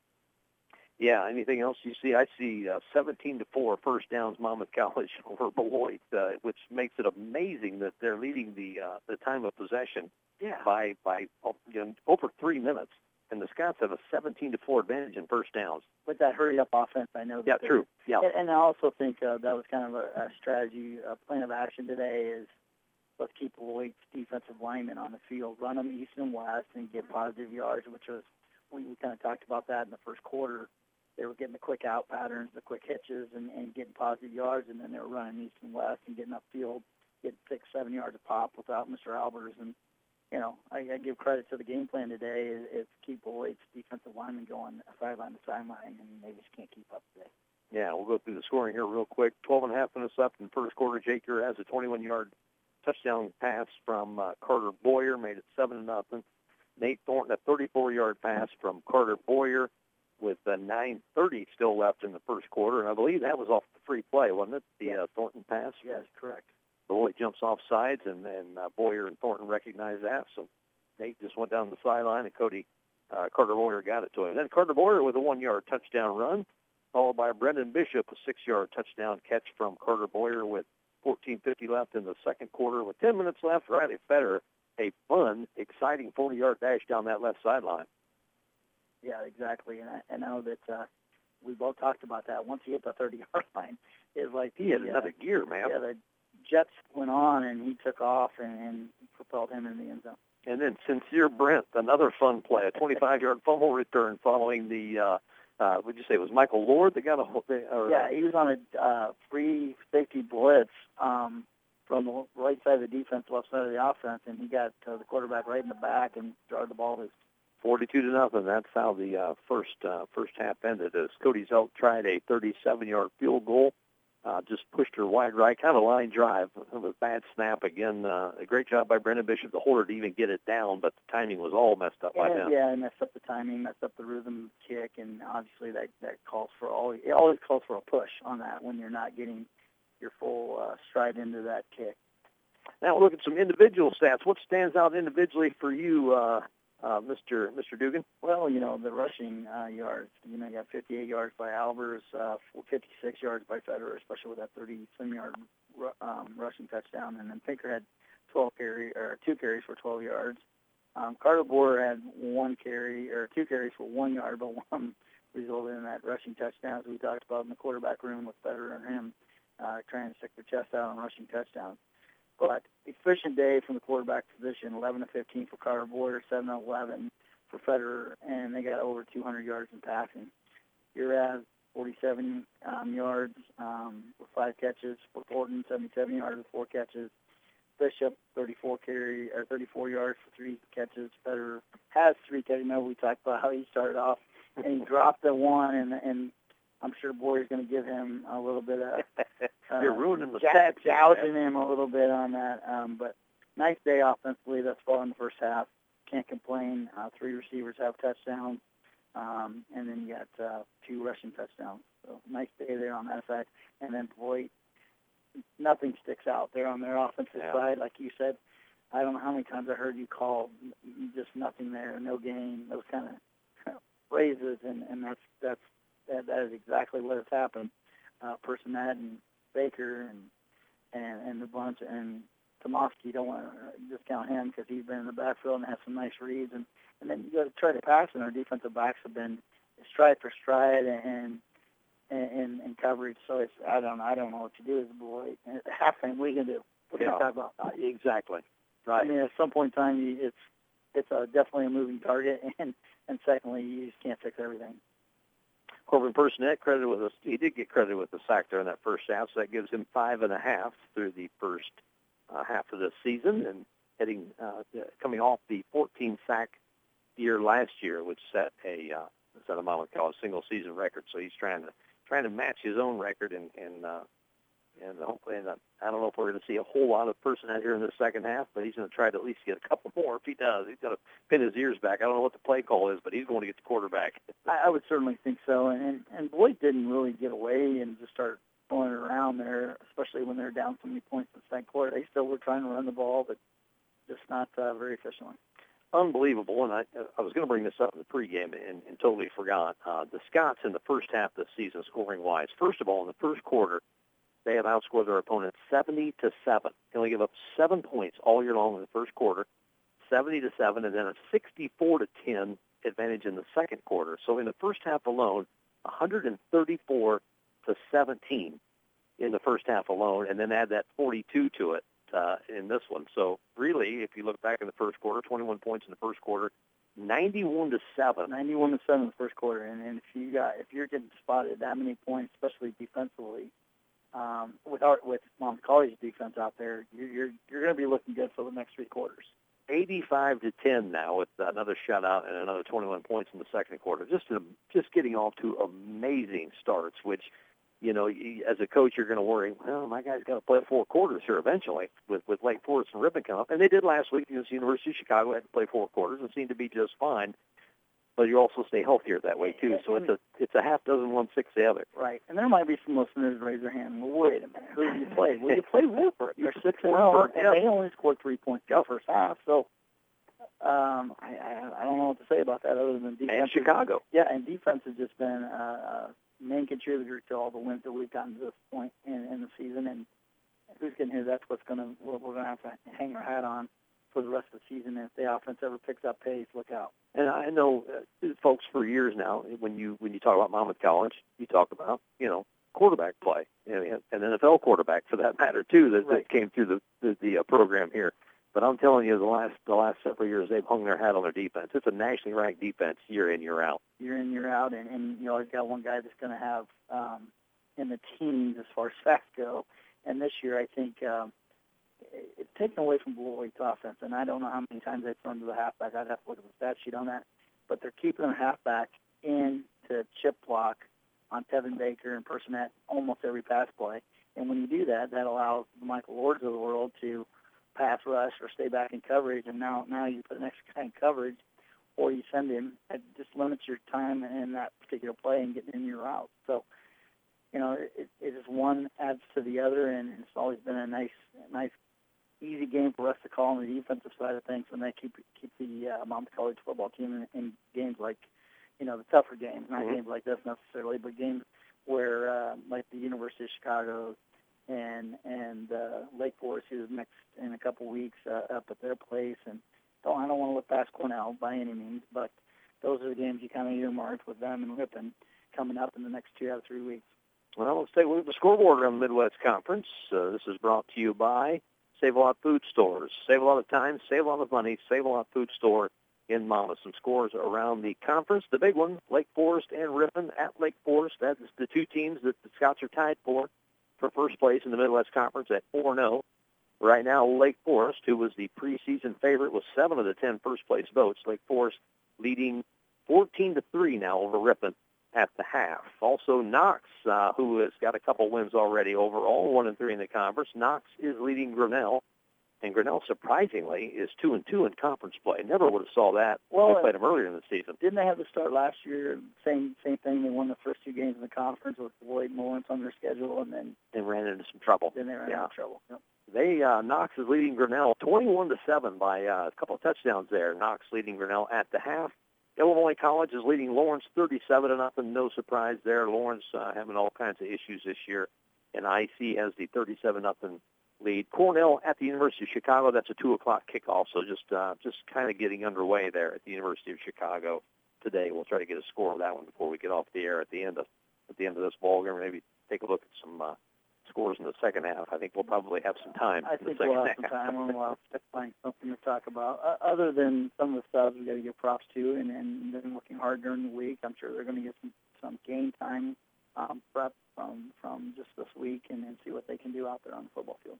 recently here on the campus of Monmouth College, some uh, some sad news. Longtime baseball coach, longtime uh, uh, uh, assistant basketball coach at one time, longtime equipment manager, sta standout basketball player for the Monmouth College Fighting Scots, two-time All-American Roger Sander uh, passed away. We spent some time, a little bit of time last week, um, talking about it at halftime. But uh, I definitely was was looking forward to having you in the booth today to to kind of give your thoughts on on Coach Sander. You played you played for Coach Sander in the baseball program here, and just kind of get want to get your thoughts on on Coach. Well, and and he not only recruited me, he then I played for him, and not only I got the luxury of playing for him as an assistant coach, but I also played for him as a head coach, and then I got another luxury of coaching beside him. Um, what what he's done for the game of, of baseball here at Monmouth College and the game of basketball, of course, not only as a player but as as a coach. The equipment manager, I read some posts of, of guys that probably didn't even play for him, but they had him as equipment manager of how sometimes he was an intimidating guy and had a had a way had a way of motivating you into getting your stuff turned in on time and picking it up on time. But more importantly, what he meant to Mount, Mount College, just just from the standpoint of he, he is a, just a stepping stone to to the sports over here at Monmouth College. Every player knows him, uh, not just because he's an equipment manager, but he makes an emphasis of making those life lessons, and he teaches those very well. I recall one time he's talking to gentlemen uh, that uh, they were trying to recruit, and I'm in on the in, on the visit, and he looks looks the guys dead in the eye because the, the the recruiting was kind of going south on what they were wanting it to do. They were farmers, and they really Monmouth College has some things for the farming operation more on the business side than any. But that's what these gentlemen were here for and talking to coach about. And of course, baseball was on on the minds of them and minds of coach. And you could tell the conversation may not be one that they're going to come to Monmouth College. And he said, you know what, guys, if you don't come to Monmouth College, here's what you do with life. You do this, you go about it, you, you make sure yourself is ha- you're happy, and you're accomplishing your goals. And I had so much respect for him for him at that standpoint because here he is just he could say, you know what, heck with you, I, I can go affect other people's lives. They're going to come here to Monmouth College, but that's not the guy he was. He he was the guy that always going to meet have a meaning to the conversation. And in this sense, it's two guys that never showed up at Monmouth College. You know, they're brothers or what have you, but they they had had their their goals set for something else. But he still had an effect on them. Um, and I also remember the times where he would hand the baseball over to any pitcher, and not, not only was I his pitching coach, but I was a pitcher here for Monmouth College and, and Coach Sanders and Coach Glasgow. He would always hand you the, the baseball the wrapper. It's a gift to be on that mound. Wow. It's a gift to have that ball in your hand. Wow. And it's just kind of a leadership thing. It was kind of one of those things. I had I was fortunate enough to talk to his wife this past week um, before the visitation and and the, and the celebration of life. And I told her that story, and she kind of like, I never knew that. No. Know, I never knew that. It's just kind of one of those hidden stories, and there's several out there with Roger Sanders on how he affected not only my life as a pitcher here, not only my life as a player here, but my my my uh, life as as uh, a coach as well, and, and stuff that I implement and the impact. I know Michael Blazeman in a, in a great speech, um, he talks about impact and how it impacts the impact he had, he had here, not only for the players, but just coworkers, the, the just Mom's College in general, whoever visited, whoever played here. Um, you just know Roger Sanders and the iconics that he brought to this, this school. I uh, I was never talented enough to play collegiate athletics. I had a son that was very fortunate enough to play four years here for Coach Sander in the baseball program, and, and I remember the day uh, that Coach Sander called the house and said, "Hey, I, I'd like to talk to Alex about maybe playing some baseball here at Monmouth College." So I said to Alex, I was like, "Hey, Coach Sander called. He's interested in talking to you about playing some baseball here." And Alex was like, "Ah." And it wasn't a Monmouth College thing. He just wanted to leave. He wanted to leave town and go to school. He's like, I don't want to go to Monmouth College. It's right across town. You know, I've, I've seen this place forever. I had no interest in going to Monmouth College. Let's go talk to him Sunday afternoon. Let's go talk to Coach Coach uh, Sander here at the college. So we, we, you know, in the car ride over here the entire way. I'm not going to Monmouth College. I don't even know why we're going to this meeting. I'm not going to Monmouth College. On the way home, Alex says, I think I'm going to Monmouth College. He was dead set not coming here. Just speaking with with Coach Sander for you know a half hour, 45 minutes, whatever it was. He he he told Alex this is where you need to be, and this is where he was. He graduated. He's got he's got a great job because of it. He stayed eligible, you know, which is sometimes hard to do in the in college with the with you know trying to pass this tough finance class that you probably uh, are aware of Yeah. at college. He had a heck of a time, and, and Coach Sander got him a uh, basically got him a diploma, kept him kept him eligible, and and he's he's he's doing well today. And that is all to thank for that one meeting, that one half hour meeting with Coach Sander. What's to do with that? I guarantee you the, the questioning and, and probably the motivational questioning he had with Alex was, you're left-handed, and can you get out and throw strikes? Were those three things mentioned? I bet you they exactly. mentioned more than yeah, once. Exactly. Yeah. I've been there, done that, by the way, with, with him and been, been in front of him to, to kind of receive that question.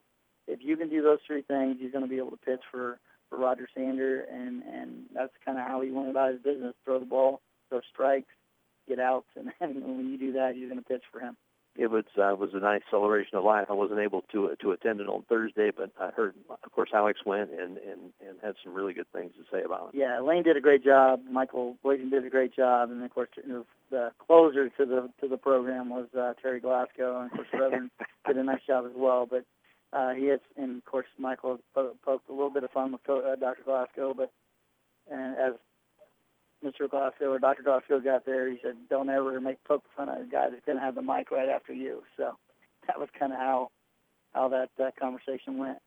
Yes, I heard nothing but, but great things was, about that. It was good. It was, celebration, and even the celebration out at the Legion with just former players and and guys he coached with, guys he went to school with all those things, and, and the stories got better as the night went along. of, course. of course, those are the stories we'd like to, to have on the air, but those probably aren't. We can't share all of them, no, right. not, not, not by any means. Uh, great, uh, great honor of, of a great man here, at, at, as far as the college goes, and just a great man in general. All right, we're ready for the second half here. 42 to nothing, Monmouth College leading Beloit for the Farm King kickoff. Family store with more since 1959. Seems like uh, Cody Zelk's leg is going to be all worn out by the time this one is over. Kick down to the 15-yard line. Good return out over the 35, close to the 40 by the uh, Beloit Buccaneers. Good return there to start the second half. Interesting to see what uh, both coaches uh, told you about. I mean, on conversely, we're talking about Coach Coach Sankson, you know, or Sankson. Uh, you know, what do you tell your ball club down 42 nothing? If your coach, if your coach uh, Braun, what are you telling your ball club? Yeah, I'm sure he's he's going to move guys in and out, but it's still like, hey, we we got a second half of this game. Let's take this seriously and um, from the team standpoint, you want to do things right. But starters looks like starters still out there for the individually though. Individually, yeah. It's time to pack your stats. Yeah, exactly get right. Your backs, get your loss of yards um, with tackles in the backfield. So um, they're going to be just as hungry, I believe. First and 10 from the 40-yard line on the Buccaneers, their own 40-yard line. Outgained in the first half, 338 to 26. 30 plays ran in the first half for Beloit, 26 total yards. Give straight ahead. Now popped up and ball loose on the field. Looked like uh, quarterback Schaefer wanted to pull it back out of the belly of the wide receiver, or the, excuse me, the running back, and his uh, uh, Marquez. And Marquez said, "No, I'm just going to keep it." He tried to anyway, and I don't. I think yeah, that's why Marquez is going off to the sidelines. I don't think that was the read. I think the quarterback keeper or going around right side was the key was the play in the read. Loss of three, second and thirteen after the uh, fumbled handoff between the running back and quarterback there. First half, Schaefer was four of twelve. Good, uh, you, and you mentioned how, what a good a half both quarterbacks did. Boyer eleven for fifteen, and Fetter seven for eleven. Schaefer under pressure and just throws it up. Tomovsky, Tanner Tomovsky, all over Schaefer. He was looking for an open spot to throw it, and there's a flag. Is that going to be on intentional grounding? Intentional grounding, yeah. I didn't I get back to the scrimmage. I was trying to figure out where that actually hit. I didn't even think about the intentional grounding. I seen Schaefer throw his hands up and, and was looking at the official. I thought maybe he said something, but I it's definitely got to be intentional grounding here, and that's what they're talking about. I thought because Schaefer kind of got thrown to the turf there, and he got up with his hands up, and I thought, well, maybe yeah. he said the magic word to yeah, one of the guys in the stripes. Forward. yeah. But the flag sits at the 23, so that's where the ball would be spotted, right? Because it's lost it down and and where they've been tackled. Right. Oh, they're going to pick it up. And I was watching. Actually, I was watching Schaefer, so I didn't see where the ball landed. But boy, it didn't seem like it got out there very far. We got to talk to Woody over there. He's got to he's got to pull that uh, first down marker.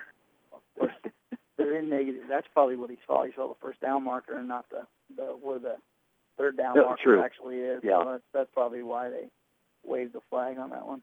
He didn't get by that line of scrimmage, but by very much though. penalties in the first half. Uh, three for Monmouth College and just one for Beloit. Oh And my goodness. over the head of Schaefer. He's chasing it back inside the 15, and by the time he lands, it's going to be back to the 12-yard line. Yeah, I was looking down for the penalty stats. Was that a snap over Schaefer's head? Yes, that was. all the way back inside. This was a promising start. They had the ball on their own 39 and, and start a whole fresh new half here. And then next thing you know, it's fourth and You ever see? God, uh, I can't even count the. They've got 37 on the board. You ever see uh, Waterboy when Hen- Henry uh, Winkler, as the coach, just kind of starts stepping back at the second level and third level of players? I think that's what their coach is doing right He now. thinks it's just kind of you know, stepping back a little bit. Yeah, things just not going well for Boy right from the opening kick today. And not good things. Oh, now the punter just about fumbles it, and I think they might have got a tip ball, so it's going to hit him about the 30-yard line and take a Scots bounce to boot. So yeah, the tip was that. I'm looking for a number to see if that was Bergeron in there again. Jay, Jackson's been all over the punter all day today, but it's not. And that had a little bit to do with the low snap. It just kind of blew up the play on on the timing of it anyway. So it'll be Scots football get deep inside Beloit territory, inside the 30 at the 27 yard line. Yeah, just uh, not wanting the way we wanted to come out of halftime by any means. Wanted to throw a score at you, Sean, because we've been doing this for a long time, and I don't ever recall saying Illinois is on the map for college football. Top 25 this week, right? And they beat Minnesota today, 26-14. Break up the Illini. And and Minnesota's no slouch. Yeah, right, They, they right. got some nice quality wins. Yeah, this was a, a, a good test I've been seeing all week for Illini. My Pitt Panthers got the week off, so I've just been staying away from college football this week. That's better. Fetter gets the carry. Yeah, he does. And yeah, gained of about one for Rowdy. What did Rowdy have in the first half? I- know you mentioned it, but He had three catches for 13 yards, I believe. yeah, One had, drop. had four had four carries for 56. That's 14 yard average. Yeah, Fetter. So of course, I think 40 yards of that was on one play. it so was. Yeah. think Obsink gets a little. uh they just keep getting um, seven, eight yards on those little hitch routes, and why Well, not take them? probably why the Scots are passing at 66% of the team, 68% for Rowdy Fetter and 67% for Carter Boyer coming into this one, and they sure haven't hurt their stats today. There's a that's going to be credited for a pass. That's a complete pass on Fetter from from Boyer as he was in motion, and just a little flip pass. That counts as a, that's a completion. And now behind the play, got a Beloit Buccaneer down and right around the area of uh, the Scots. Uh, Derek Brown, offensive lineman from Pekin. Brown's uh, a senior. Seems like I've been saying Derek Brown's name for a lot of years. Well, and I don't want to knock what Beloit's doing, but you know they're sending two linebackers there as a jail jailhouse blitz. But when you're getting beat on the outside the perimeter of of the offense, time in and time out, it does you no good to kind of come up the middle on the blitz. It just does no good. You're basically throwing six, seven guys in the box, and Monmouth College is taking advantage of it because they're running outside and running the hitch routes and getting seven, eight, twelve yards of the pop. And down for the uh, Beloit Buccaneers at about the 29-yard line. We've been in the Scots backfield. Can't see number on the uh, young man. 12-13 to go here in the third quarter. 42 to nothing. Monmouth College. It's been actually coming on three minutes and haven't scored yet. What's going on with the uh, Scots offense today? It'll be first and 10 for Monmouth at the 17, 18, 16-yard line on the board. 16-yard line. So first and 10 for the Scots. They got the injured Buccaneer off the field. Came off under his own power. Boyer in at quarterback. Got trips left. Two receivers to the right. Empty backfield. Boyer back to pass. All kinds of time. Now he gets a little little rush running out his left. He's going to tuck and run inside the 10. 5. Did he get in? He got in for the touchdown. Nice run by Carter Boyer. O'Reilly, guess what I just did? Another one on the board. So the, Yeah. the internal competition between quarterbacks, who's going to get the most rushing touchdowns? Boyer gets another one of his total. and I see Riley over there congratulating him. um, and if they tr- maybe they do have that competition going, we're going to kind of make our own assumptions here, but uh, I like to see that when the two quarterbacks are congratulating each other. Surely not competitive college football players having any internal kind of competition going on. Zelk's kick is good. He's seven for seven today. does have the uh, missed field goal on kind of a bobbled snap there at the end of the first half. But he is seven for seven. That's minus two points in your fantasy league football. That's right, it is. If you had if you had Cody Zelk today, you missed you had a couple minus points, but you got seven extra points. Eleven fifty four to go, third quarter. We'll be back after the Robert Thompson trucking touchdown for the Farm King kickoff in 30 seconds. Welcome back to Scots football here on AM 1330, FM 94.1 WRAM. 49 nothing. The Scots lead Beloit College on the Robert Thompson trucking touchdown. For all your rock, sand, dirt, and grain hauling needs, call Robert Thompson Trucking at 768-2697. Zelks Farm King kickoff to Gavin Thorpe all the way back to the five, still on his feet, uh, ducking and dodging some guys, but actually going backwards with every duck and dodge dive, duck, dodge, dodge, duck, dive, back inside the 20-yard line. Now they're going to say forward progress at the 20, but well, he was just making all kinds of dance moves there. Yeah, he was. He, I don't know exactly what the beat he was dancing to, but he wasn't getting anywhere with base with the football. I try to dance like that. I'm throwing a hip at this point. 11:43 to go, third quarter. No running clock in football, folks. So you have to bear with us. We're going to tell some stories here in the second half and get you through some entertaining. That'll lose second some half listeners, I'll football. we can keep an eye on that Lake Forest Ripon. Yeah, that's that might be more of an eye catcher than anything. still 14-13. Lake Forest over Ripon about halfway through the third quarter.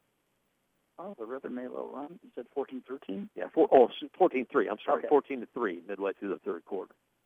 And now a timeout taken by Beloit. Something uh, Coach Sankson didn't like what he saw on the first play following the kickoff. So we'll step aside and take a 30-second break here. Tinkham's Electric timeout. We'll be back. First play following the timeout. Complete pass from Schaefer to uh, A.J. Fitzpatrick out there. That's enough for a first down. Nice little pitch and catch there from Schaefer to Fitzpatrick hurting our national defensive numbers here with every one of these 10, 11 yard plays here in the second half. I know it, yeah. and I'm a fan of Illini football and a fan of Monmouth College Fighting Scot football, and both of them are in the top uh, in the na- in nation and uh, as far as NCAA football goes. Illinois uh, the top, right, in FBS. Uh, I think you're right. and they only allowed 14 today. I don't think that. Yeah, that's not going to hurt the stats any for sure, especially at the, the D1 level. And tackled right at the line of scrimmage. At what point in time do you just take that play out of the playbook? Yeah, that's just it's going backwards. not nothing else. You're just going to hopefully eat some time off the clock. We still got under just under 11 minutes in the third quarter. Second and 10, no gain, back to the 34-yard line. And you are correct in your listening. That i- what he said. Third quarter, 49 nothing. it's it's one of the five o'clock. Was it five o'clock right now? somewhere. One o'clock kickoff. Yeah, we're sitting at what two fifty three. I'm looking now, so we're almost coming on the two hour mark, and we still got a bunch of time here in this third quarter. But I'm going to guess here before long, we're going to see both teams keeping it on the ground. To get through the second half uh, pretty quick. Second and ten, back to pass is Schaefer under pressure, flushed out to his right. Tomoski hanging on him, and he finally just chucks it out of bounds. Avoid Tanner Tomoski was just hanging on uh, Schaefer. Just a split second longer, and he gets another sack to his total. So that's third and ten now. They make some substitution. Off comes Tomoski.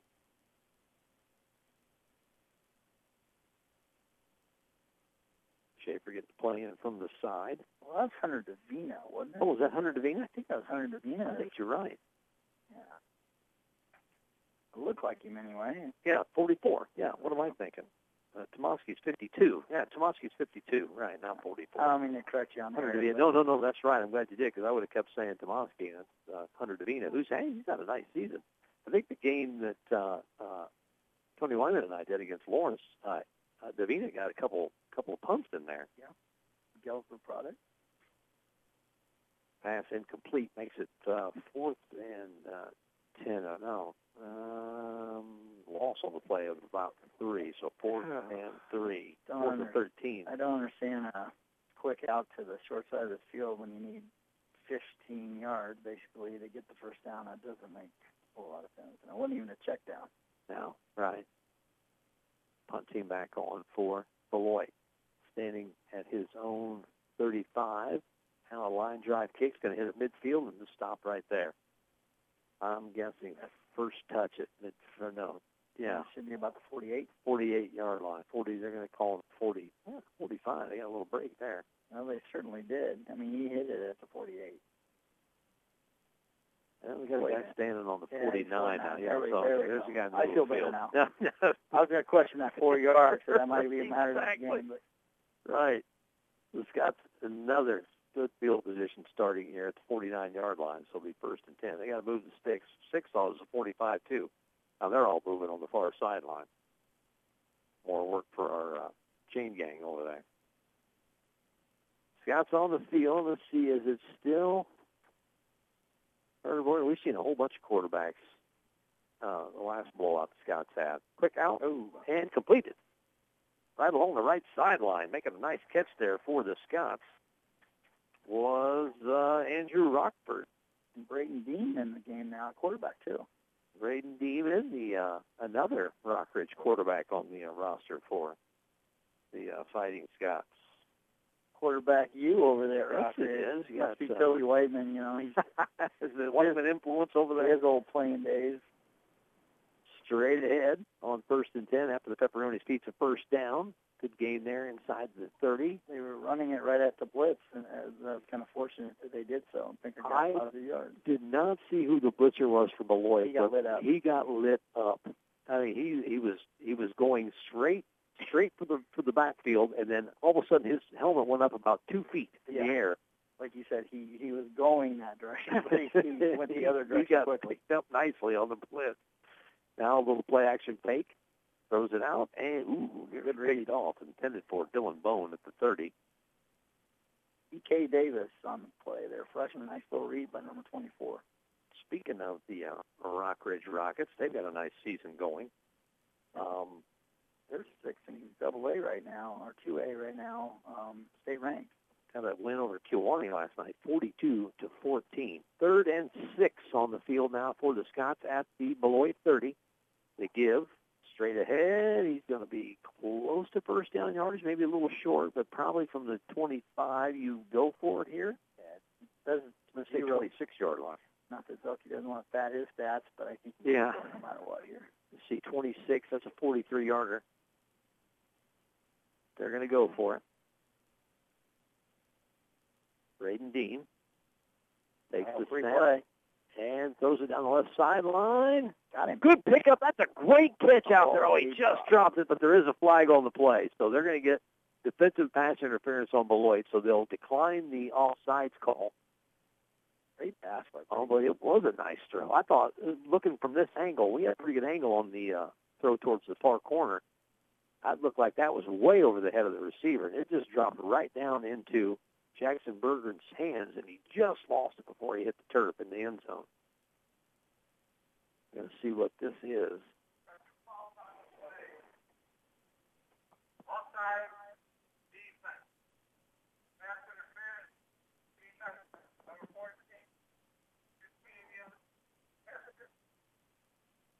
It should be 15 yards. Yeah, they were out at the well, the 26-yard line. So yeah, it'd be about a 13-yard penalty then. So when does it become half the distance? Inside the 30? I don't. I think if if you if the distance is more than half of what you are from the goal from the goal, so since we were only 15 yards making it half, which actually from the 20 from the 26-13, the keeper by Braden Dean, he's going to try to get in the end zone. He says, "Hey, I'm a quarterback that can do this too," and uh, he gets lifted up by Beloit, but a good game by Dean inside the 10 down to the five-yard line. Yeah, that's a good game. That's about a seven-yard gain there for Braden Dean. Um, I did hear we were talking about Rockridge. You got a good season going. They're seven and one now overall, and they're going to win the Three Rivers Conference West Division. They're uh, undefeated there at five and zero with one left to play. I did hear in the Erie Prophetstown press box. I did the Erie Prophetstown Monmouth Roseville game last night that that the quarterback for Rockridge, which I believe would be Braden Dean's brother, is, is out for the season. So that's going to put a Oh, kind of a crimp. And into the end zone for the touchdown. It is touchdown Scott. Tinker. Devin Pinker gets in the end zone to make it 55 nothing. Pending this extra point with 7:03 to go here in the third quarter. Yeah, so that's going to make it tough. Although, you know, losing your quarterback, putting 42 points up on Kewanee last night, still Bill, uh, I'd heard this before the game last night. There was an injury with Rockridge, and come to find out a little bit later in the broadcast that it was a starting quarterback for Rockridge, who I, who I got to see play Monmouth Roseville earlier this year, and he's very talented. Extra point is good. 56 nothing with 7:03 to go third quarter. And I went to school here with their dad, and he was no quarterback; he was a linebacker. So this doesn't make any sense to me. I hope Tom, No, hope Tom's listening, because then I can sit here and make fun of him um, on the airwaves here. But uh, and I'm not making fun of him by any means, because he was two he- pretty good quarterbacks. Yeah, for, uh, yeah, exactly. I don't know how that what, what gene that came out of as far as uh, his kids, but uh, definitely compliment to him because I know he's a Monmouth College player here, and see both, well, one boy at least come here, and hopefully the other will as well. Yeah, it uh, it uh, it stinks that he's going to miss the rest of the season because it's not that Rockridge can't go deep. They got a very talented squad, but boy, you lose your really really good talented starting quarterback for uh, for that for that season. Uh, it puts it makes it a little tougher now to make Makes that a little deep run. I, I will tell a quick story about that though. I, I broke my hand fifth game into the season, and and our backup quarter led us to the, to the semifinal at Knoxville in '88. Um, and You're saying you would have led them to at least the finals then. I, yes, of course, I will say that now. Yeah. it's easy to say now. I hope Andy Law's not listening. Otherwise, he might differ a little bit. Zelk's kickoff inside the 10 again. Another nice return, or a decent return there by Gavin Thorpe. Of course, he's had a lot of practice today. Out over the 30-yard line. Now, yeah, now he's hurt. He took a pretty good shot in the midsection at about 30. Yeah, he's getting up and coming off slowly, a little bent over there. But 55 to nothing with 6.54 to go. That was a Robert Thompson trucking touchdown. For all your rock, sand, dirt, and grain hauling needs, call Robert Thompson Trucking at 768 2697 and then the Farm King kickoff followed. The family store with Moore since 1959. Monmouth Roseville got a big win last night on the road over here in Prophetstown, uh, 28 to six. So that puts uh, Monmouth Roseville in the playoffs at five and three. They started off one and two and lost a couple of games that they wish they had back to uh, Spring Valley Hall, a game that they were on the wrong end of the 16 to one penalty Right. disparity that night. And Morrison. Yes, and then the next week lost a two-point game to Morrison, so they'd like to have those back, but you don't. There's pass is picked off by the Scots back in the secondary about midfield, as Schaefer kind of threw one up to his receiver, and going to get that football was Jeremiah. Nope, is that 21 or 31? 31. 31, yeah, because 31's uh, uh, Ethan James from uh, Illini West coming up with it, the freshman. 12. No, it's 12. There we go. So it is Hayden Eugene, defensive back from Florida. Yeah, it wasn't uh, Ethan James. It was it was uh, Jeremiah Austin with the pick. Yeah, we want to give those Florida guys uh, nice credit. They Keep them coming. but- Keep them coming. And what they've had to go through, I'm sure, down there in that that Yes. that way of the world, just because of, of the hurricanes that's that's passed through. Hopefully, they didn't affect many of our players, but I know it did, and, and I know that uh, Coach Scriv came over to MC Sport the other day, and I know they did a nice little uh, um, fundraiser. Oh, no kidding. The That's awesome. folks, and, and that's great to hear. Lots of Florida kids on this football roster and across campus for sure. Now a good run around the end. Great run by Alex Egyptiaco from uh, Galesburg.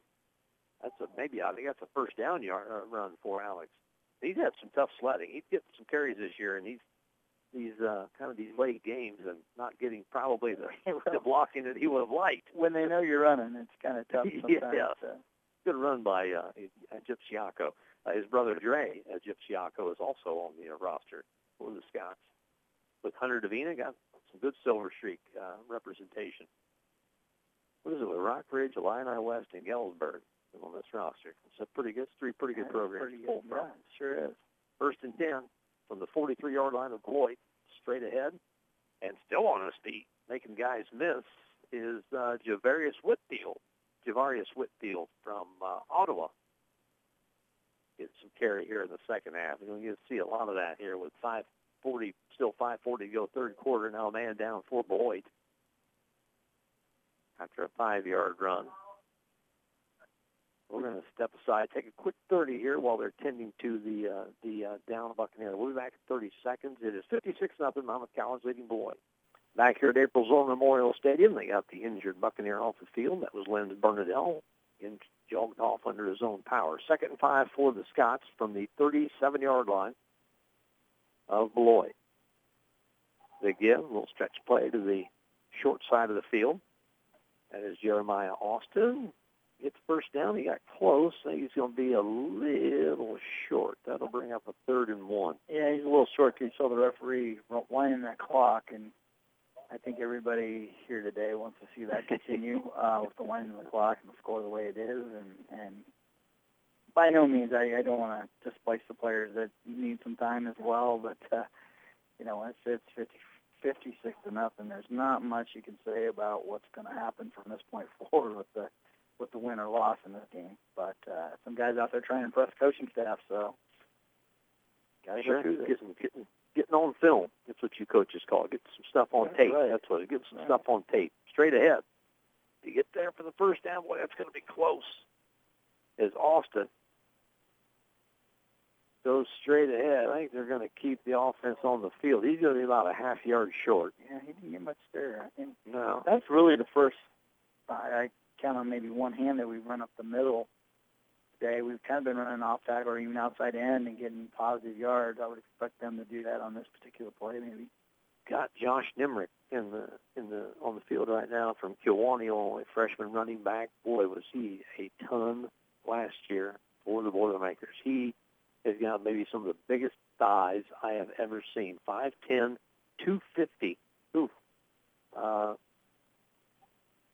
straight ahead, Nice run. and was it? Uh, you got the carry there. That was Alex. Alex, uh, yeah. let you say the last. Oh, there you name. go. Egyptiaco. There you go. He's been practicing. He was uh, so. he was my uh, he was my athlete of the week for uh, the uh, radio station a couple times, so I got to learn how to say that a lot. he did get the first down inside the 30 down to the 29. He's been in the store a handful of times, and just a nice. He and his brother are both nice people and and nice young men, and, and glad to see he's out there today making uh, positive results in, the, in every carry he's put out there so far. 3:15 on the clock. Scott's uh, using up as much of the play clock as they can, but they better get going here. They're down to two, one. They do get it off. Dean hands off straight ahead. Good tough run there by Javarius Javarius Whitfield. That's a pretty solid running back there too. Five nine, one eighty five from Ottawa. Got that uh, well from last last week from you know University of Chicago. I remember D'Ambrose having that same type of Same type, kind of build. same kind Yeah. of same kind of shift. It kind Yeah, of reminded right. me of him a little bit. And anytime you got that zone zone read stuff, that's that's a positive when you got a guy running downhill that has that that kind of stature. on a six-yard gain there brings up second and fourth. And the Scouts using up as much of the play clock as they can between plays just to kind of get out of this one. Down to two and a half minutes left in the third quarter. Got a whole other quarter to go. You got a whole other quarter of stories for these folks. Yeah, sure. Straight ahead, We'll figure something out. Jeremiah Austin. He has got a first down. Yeah, we better get uh, Pepperoni's Pizza. They've had some mentions today with 17 first half first downs, but Pepperoni's Pizza, casual pizzeria chain serving wings and New York style pies, including vegan and gluten-free options. Diamond Ag and Midwest Seeds know that the best ideas come from the field. Diamond Ag, striving to earn your business every day. Contact Sam Brownlee, seed manager for Diamond Ag in Aledo, Alexis, and Knoxville for all your seed needs. Sam Brownlee uh, on the coaching staff at the United Red Storm. He had a nice high school career for United, and I think uh, one played a little college ball as well. Up north, right? Yep. South? Yeah. Yeah. Straight ahead. Wow. Another scout with a carry there. That's A.J. Blanton, running back from Port Richey, Florida. Another one of those Florida kids. Uh, as, a, as a good mention on the uh, on the fundraiser for the uh, kids from Florida, there's a ton of Florida kids on this roster. And like I keep telling Coach Braun, if you need somebody to carry your, your luggage down there on these Florida trips, let me know. I'll be more than Yeah. willing to go down there with you. Exactly. You keep quiet in that room, and my uh, my uh, daughter-in-law's family is all from the Tampa area, right around the Tampa area. So they sustained some damage. Everybody's safe and healthy, but they sustained some damage for sure. Luckily, it shipped. They said it shifted a little bit away from the Tampa area, but Right. I don't think. I have a cousin that uh, not only had property in Fort Lauderdale, but also in the Keys. So Mm, yeah, Hmm. kind of a different. Um, didn't get affected as much in Fort Lauderdale as it did the Keys, but really kind of probably dodged a couple of bullets there. I'm gonna have to keep my roster with me here because that was another uh, young man that we had never seen get the carry here. Kenyon Carlton, from uh, East Peoria, Illinois, gets the uh, yeah, carry their freshman for the Scots. I'm just going to keep my my What's roster. the record for ball carriers? Wow, because there's been at least it's got to be getting close to double Count digits for by now. pitching changes like Tony La Russa here. You only have so many running backs that can carry it.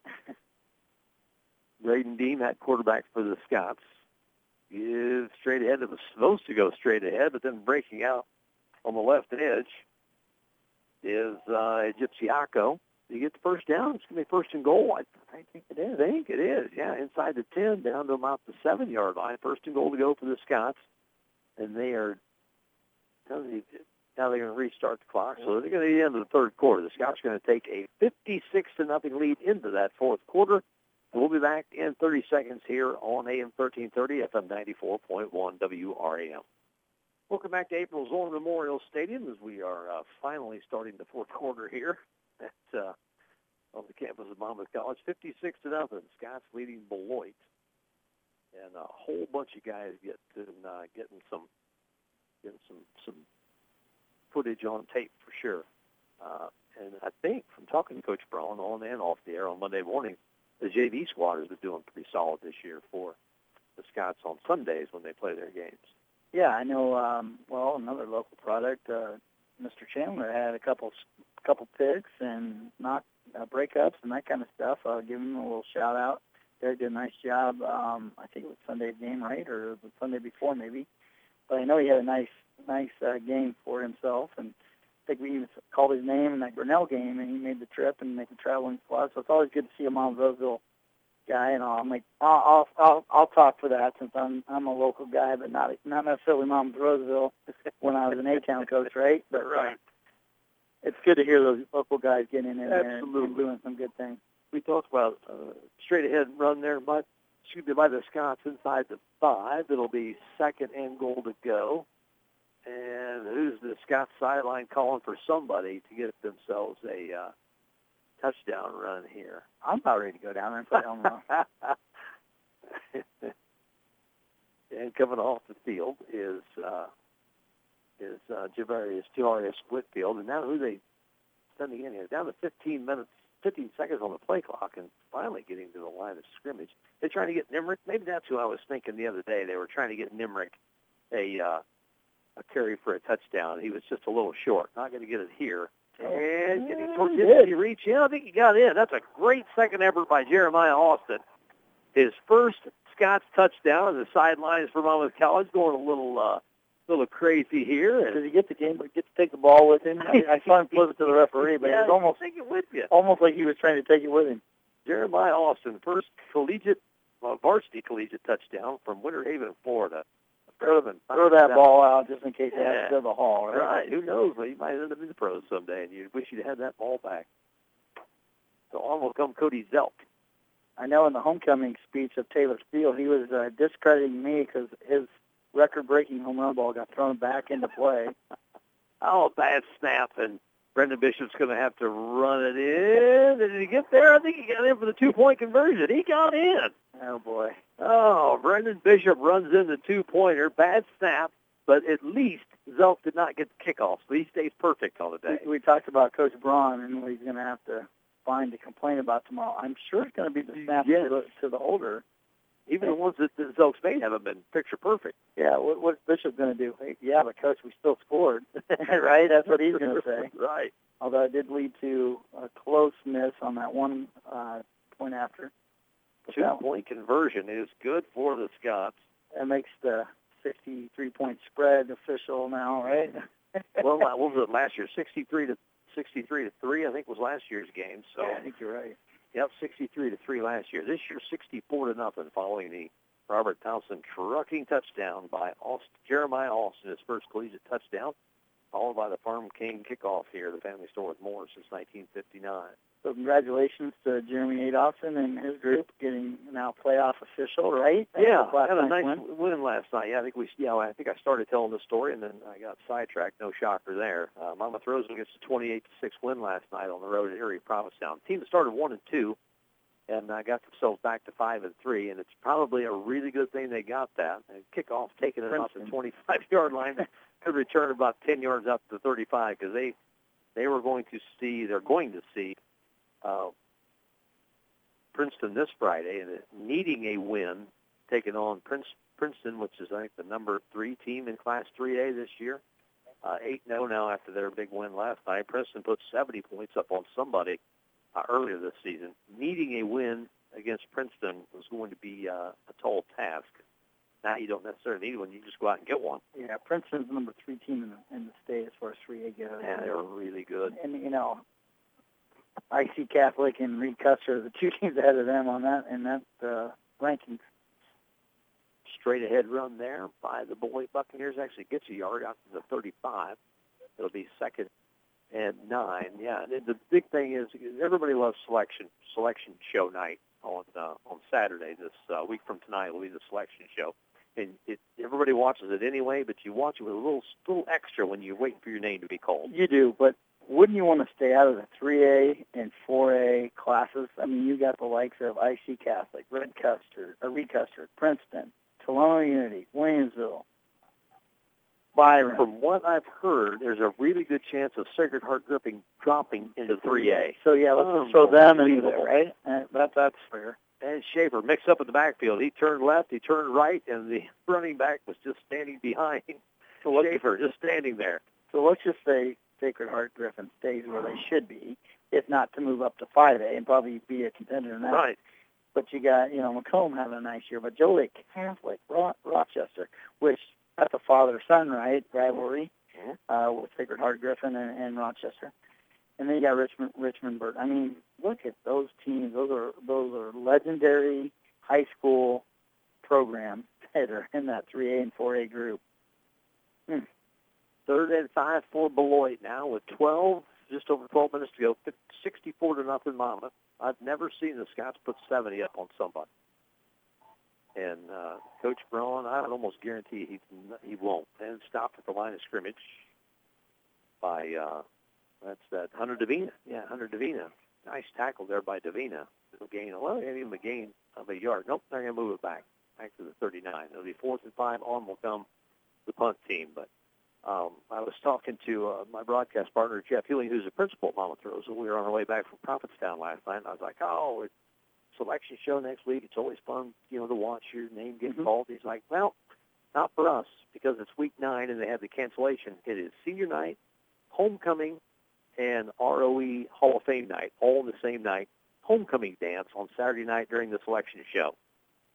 Punt taken, and it go rolls out of bounds inside the Wow. 30 and bounces 25. They finally got a bounce. Yeah, they did. It went forward, yes. The bounces to this point have been sideways or right, backwards. sideways or, or the, the, the Scots' favor, but the Beloit punt rolls out of bounds at the 22, 23 yard line. Yeah, so during, well, I said, well, you're as principal, you're going to have to roll a TV into the homecoming dance, put it off to the side, watch your name, and then go back to dancing. Oh, God help us if he's dancing, right? I see Ewing walk, and that's enough for me. I don't want to see him dancing. I hope he hears this too. yeah, right. Exactly. Yeah, but- because it's a busy night next You are right, though. That is an exciting time, and, and you know, just like the NCAA tournament when it's selection, even though you know you're in, it's still kind Where of am I going? yeah. You know? Where are we going? You know, and, and anymore, the internet kind of blows that up a little bit with the forecast of, Right. of where you're going to play. Because I've already heard Mount Roseville's kind of what Stillman Valley. Stillman Valley's the last thing I Uh, saw from last thing I saw too. Mel, the Mel Kiper of Illinois High School Sports, Steve Soucie. Yes. He's got he had Stillman Valley uh, down down behind the play and really late. Uh, Beloit Buccaneer holding his left knee. That's never good at the 25 yard line. Gain of a couple there on the back to the high school football. But I, when you win Class A, 2A, 3A, and you win it year in, year out, credit to you. But don't you think it'd be nicer if they did? To, you got to move up. yeah. You got when you win two, three in a row. I mean, what the heck? Don't get me wrong. If I was on those teams, I'd say, you know, well, that's not Right that's here. nonsense. I'll say right here, we've we've earned that with, um, you know, our enrollment and that kind of stuff. And why should we play up? But in the eyes of just the competitive edge and let somebody and let and let somebody else try to get a win in there and win a championship. I mean, that Lena Winslow is just predominantly the team that to be in Class A year in year out. And you look at it, usual suspects every year. number one team, seven and zero, and, and they're Right. they're doing it in a conference that's uh, one of the tops in the state of Illinois. should be uh, kind of like uh, what is it, soccer overseas. You can get relegated, or you can get you can get bumped up or bumped down.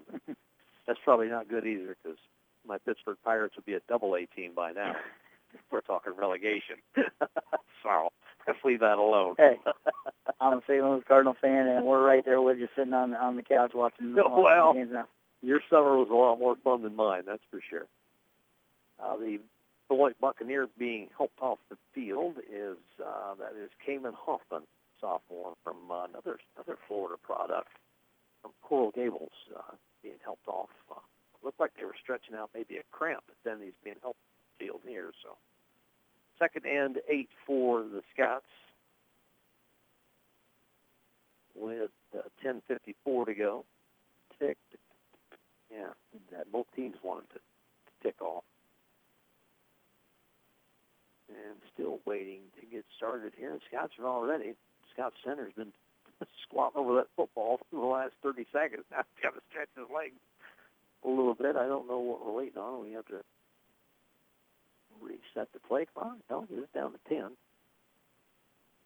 Snap back to Braden Dean straight ahead, out over the 25, out over the 30, and the pile he split. popped out of He there? popped it out to the left. They got an extra couple. Got a nice round of applause from the Scots fans and the sideline. Give them a little props. Number 40. Yeah, look back at my roster sheet. There's that A.J. Bland again from, from Port Richey, freshman from Port Richey, Florida. Near first down yardage, a little short, third and one. And I think Addison Fletcher is actually starting to warm the leg up, the punter over here for the Scots. He has not been on the field at all. The Scots have not punted at all yet, so he's getting loose just in case they don't pick up this first down. I'm kind of laughing about this because he does not want to punt right now for his first punt into this win. right. But he to worry about yeah, it. Don't have to worry about it. Straight ahead first down for the Scots near the 40-yard line. So good game there of almost about eight yards for the Scots. And I believe that was uh, Gypsiaka getting some good run here. Yeah, I did not get a number on that. I was over here watching Fletcher warm up for no apparent reason. this, this, yeah, this, this, now he stopped. He's like, oh, never mind. He's like, man, from this area of the field, I can really get into one, help Right. my average. Right. You get what get he another, doesn't want is to get about the 10 point. yards. Yep, Yeah. another 10 to 12 yards. You're like, nope. And you to just then you're still blasting the end zone. What the heck? Straight ahead is Javarius Whitfield out over the Oh, 40 yard line. I like his lateral movement. Yeah. Actually, both he and Alex do a nice job of once they get to the line, bouncing into the particular hole that they see. Great job by these backups for the uh, Scots here in the second half. And again, looking over the sideline, a little bit slower tempo than the Scots usually run here, waiting for the play clock to tick down. Under nine minutes, we're down to eight and a half minutes, so we're nearly halfway through the fourth quarter. 64 nothing, Scots. If you're still listening, or for some reason just started to tune in. Second and six to give. Stretch play to the near sideline, turning the corner and getting the first down. Another big. Did you uh, see that block by? I got to give him props. Let's find that number. 27. Josh Nimrick. Yes. He he is the a crowd favorite all the time Yeah. and, the, and the team favorite by this. But he completely leveled. He was the H back or slot position. Came out and playing basically Dylan Bones backup, I believe. Came out and just annihilated the Beloit defensive back. His helmet came off, so he gets penalized to come off the field. But uh, what a block! Holy smokes! First and ten, a pepperoni's pizza first down for the Scots, and they are in Beloit territory. Now straight ahead and push back. That's the first time they haven't had any positive yardage. Yeah, that's line of scrimmage. What is wrong with the Scots offense today? Kenyon Carlton looked to carry with no gain. Nimrick fastens his helmet back on. He's back out of there. He Give me another chance to block, coach. Now that now it's all coming back because I don't see Nimrick on the uh, on the on the chart here, but they were trying to get Nimrick in the end zone back during the Lawrence game, and boy, the sideline that's as loud as I heard the sideline all day. They were going crazy hoping Nimrick to get in the end zone. Second and ten from the 47-yard line of Beloit. They give off the left side, stacked up, and maybe no gain again. from A.J. Blanton. Will not go down though. I And will it, say that. it is not going down. That three or four different uh, purple and white shirted Buccaneers trying to get him down. And, Fletcher's like, oh, I got to warm up. yeah, just Fletcher going back to the net. And the only reason I even know that is because I'm hearing a big old thump of football over here, and when his foot hits the football, it's a. If you can hear that in the background, folks, there it was. Yeah, that's that's an unmistakable sound of foot hitting leather there. Third and ten from the 47-yard line of Beloit. Down to six and a half minutes, 64 to nothing. Monmouth College leading Beloit. Yeah, I've never seen, I've never seen Coach uh, Verlin put 70 up on somebody, and I know. We, ooh, there's a good run by Gypsy Akko near first down yardage. Put Now you go put it away. Yeah, fourth and one. Fletcher certainly doesn't want to punt from here. Even if he put it in the end zone, it's a 38 yarder. Yeah, he doesn't want to come out not at this point. Coach Braun is. I only want to kick about a 50, 60 yard ball at this time. They're going to call Dean off to the side, so they're going to keep the offense on the field. Nothing else, at least try to draw them off. Yeah, Take the five yard penalty and give give Fletcher some more yardage. well, and, and boy, you got to look at this. Sorry, folks, but we're not trying to. You know, Mom's not trying to run the score up. That's No. not Coach Braun's No. style by any means. It's more of this. He's probably going to pooch kick it, isn't he? Yeah, he is. That's a good call. Good call, Coach. Dean Pooch kicks it in outside the 15. Takes, of course, that takes a Scots bounce. Not a big one, but Beloit couldn't buy a bounce earlier in the ball game. He rolled dead at the 12-yard line. So Fletcher's going to save his He gets average. a skull, right? Doesn't he get a skull in gets a helmet? crossbones. Yeah. Yeah, there you go. Yeah. Get a, let's get a uh, Yeah, we need an update. update on the Lake Forest um, Beloit score, Lake Forest Ripon score here. It is 14 to 10. Lake Forest with the football, with 4:40 to go in the fourth quarter. So Lake Forest trying to Try to ice it. trying to ice it and stay on top, unless something crazy happens here. oh, the Scots are going to be tied for first place with the winner of Ripon and Lake Forest. And again, right now, Lake Forest with 4:40 to go with the football at 14 to 10, straight ahead. Biggest biggest play of the game so far, I think, for Beloit, at least since the first half. Donovan Richardson gets the carry from Winter Haven, Florida. yeah, they haven't had. Beloit Monmouth, I'm not sure there's any football players left in the state of Florida, is there? Good point. Good Lord. I always thought that was Grinnell baseball. They always got a high rate of, of kids coming in and playing baseball from Texas. I'm always like, what the heck? How do they do What that? you funneling to Texas here? First and 10 from the 24-yard line, and Beloit themselves is taking all the time they can. And I've lived in Midwest all my life, uh, Midwest uh, of the United States, and there's not weather to brag about during the months of November, December, and Nope. January, and February. Straight ahead handoff from Schaefer. It's about a yard. And you can like snow all you want, but sometimes the cold that comes with that and the icy roads and I don't like I don't like snow. I don't like cold weather. I don't like but here we very very in sad when summer's done. Yep. yep. Yep. I can't wait to retire. I'm going to going to Phoenix.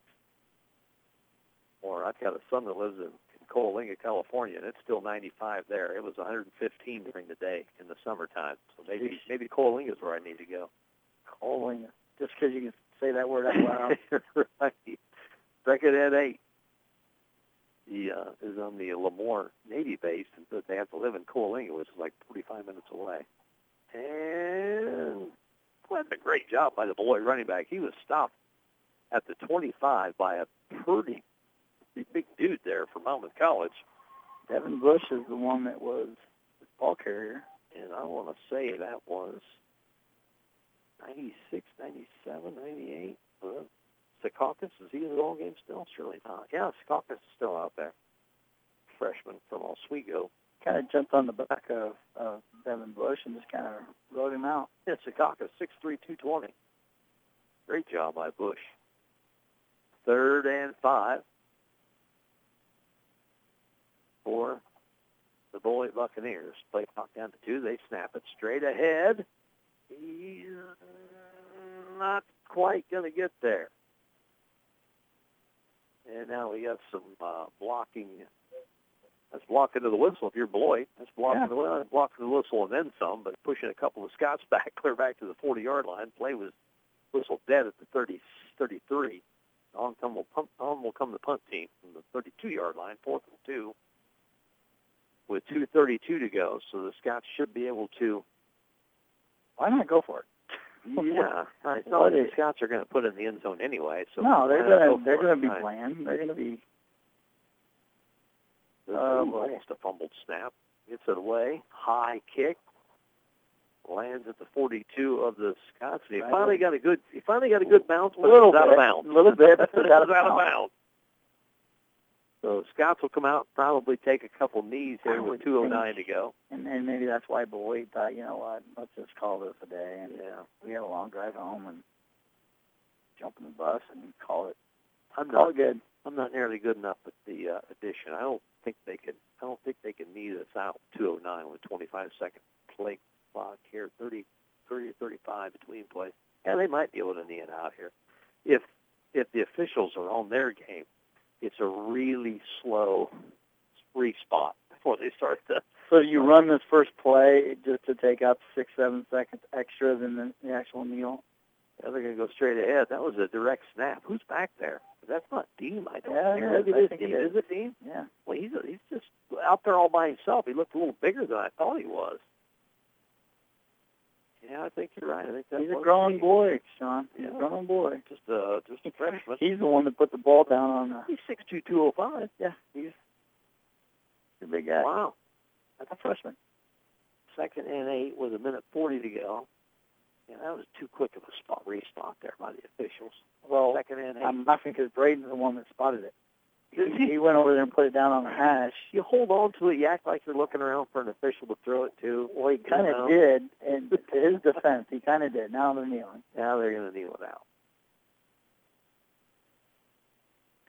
Dean takes a knee with a minute 15 to go. 64 nothing. So again, another opportunity for head coach Chad Braun to at least get to 70, at least. And to his credit, has not done it. We've had some games here the last couple of years in the Midwest Conference. Uh, actually, I think Beloit lost a game last year Why are they calling timeout? 80 uh Beloit lost to Lake Forest last year, 84 to 3. Yeah, I just I I don't I don't know. This is a timeout. I think everybody's kind of looking around. Oh, the Beloit. fans are starting to head to the exit. It looks like uh Call well, timeout. that's another chance to say Tinkham's Electric timeout. Looking for an electrician contractor you can trust. Call Tinkham's Electric at 335-3034 or go to tinkhamselectric.com. It's third and 10 with the Scots here with 59 seconds. So now, now you can't knee it out. Well, now you try to get seventy. Uh, yeah. I mean, uh, I don't know. I would still got to have the upper hand of class there, but that just Yeah, I don't know what on. The, are going to go ahead and knee it. Even if you turn it over on down, surely Beloit's going to knee it once you do get no, it. I don't think so. Why would you call timeout? That's true. Yeah, yeah. That's they called another timeout. They called another timeout. they did. Sixty-four to nothing with fifty-two seconds. Okay, Yeah, so yeah, back to high school football. This Uh, is going to be an interesting handshake, I think, at midfield here after this one is over. We had some, uh, had some, and even the officials. I'm looking at the officials, and half of them have their hats off. They're rubbing their head. Yeah. got to earn your money out there, guys. Another Tinkham's Electric timeout. Uh, some fans up here in the stands. They kind of got some smiles on their face. What is this all about?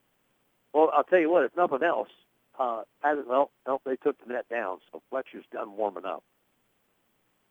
Yeah, that's, I'll tell you what. That is Division Three sports right there. The punting, the punt team's taking apart the net, getting it all put it away.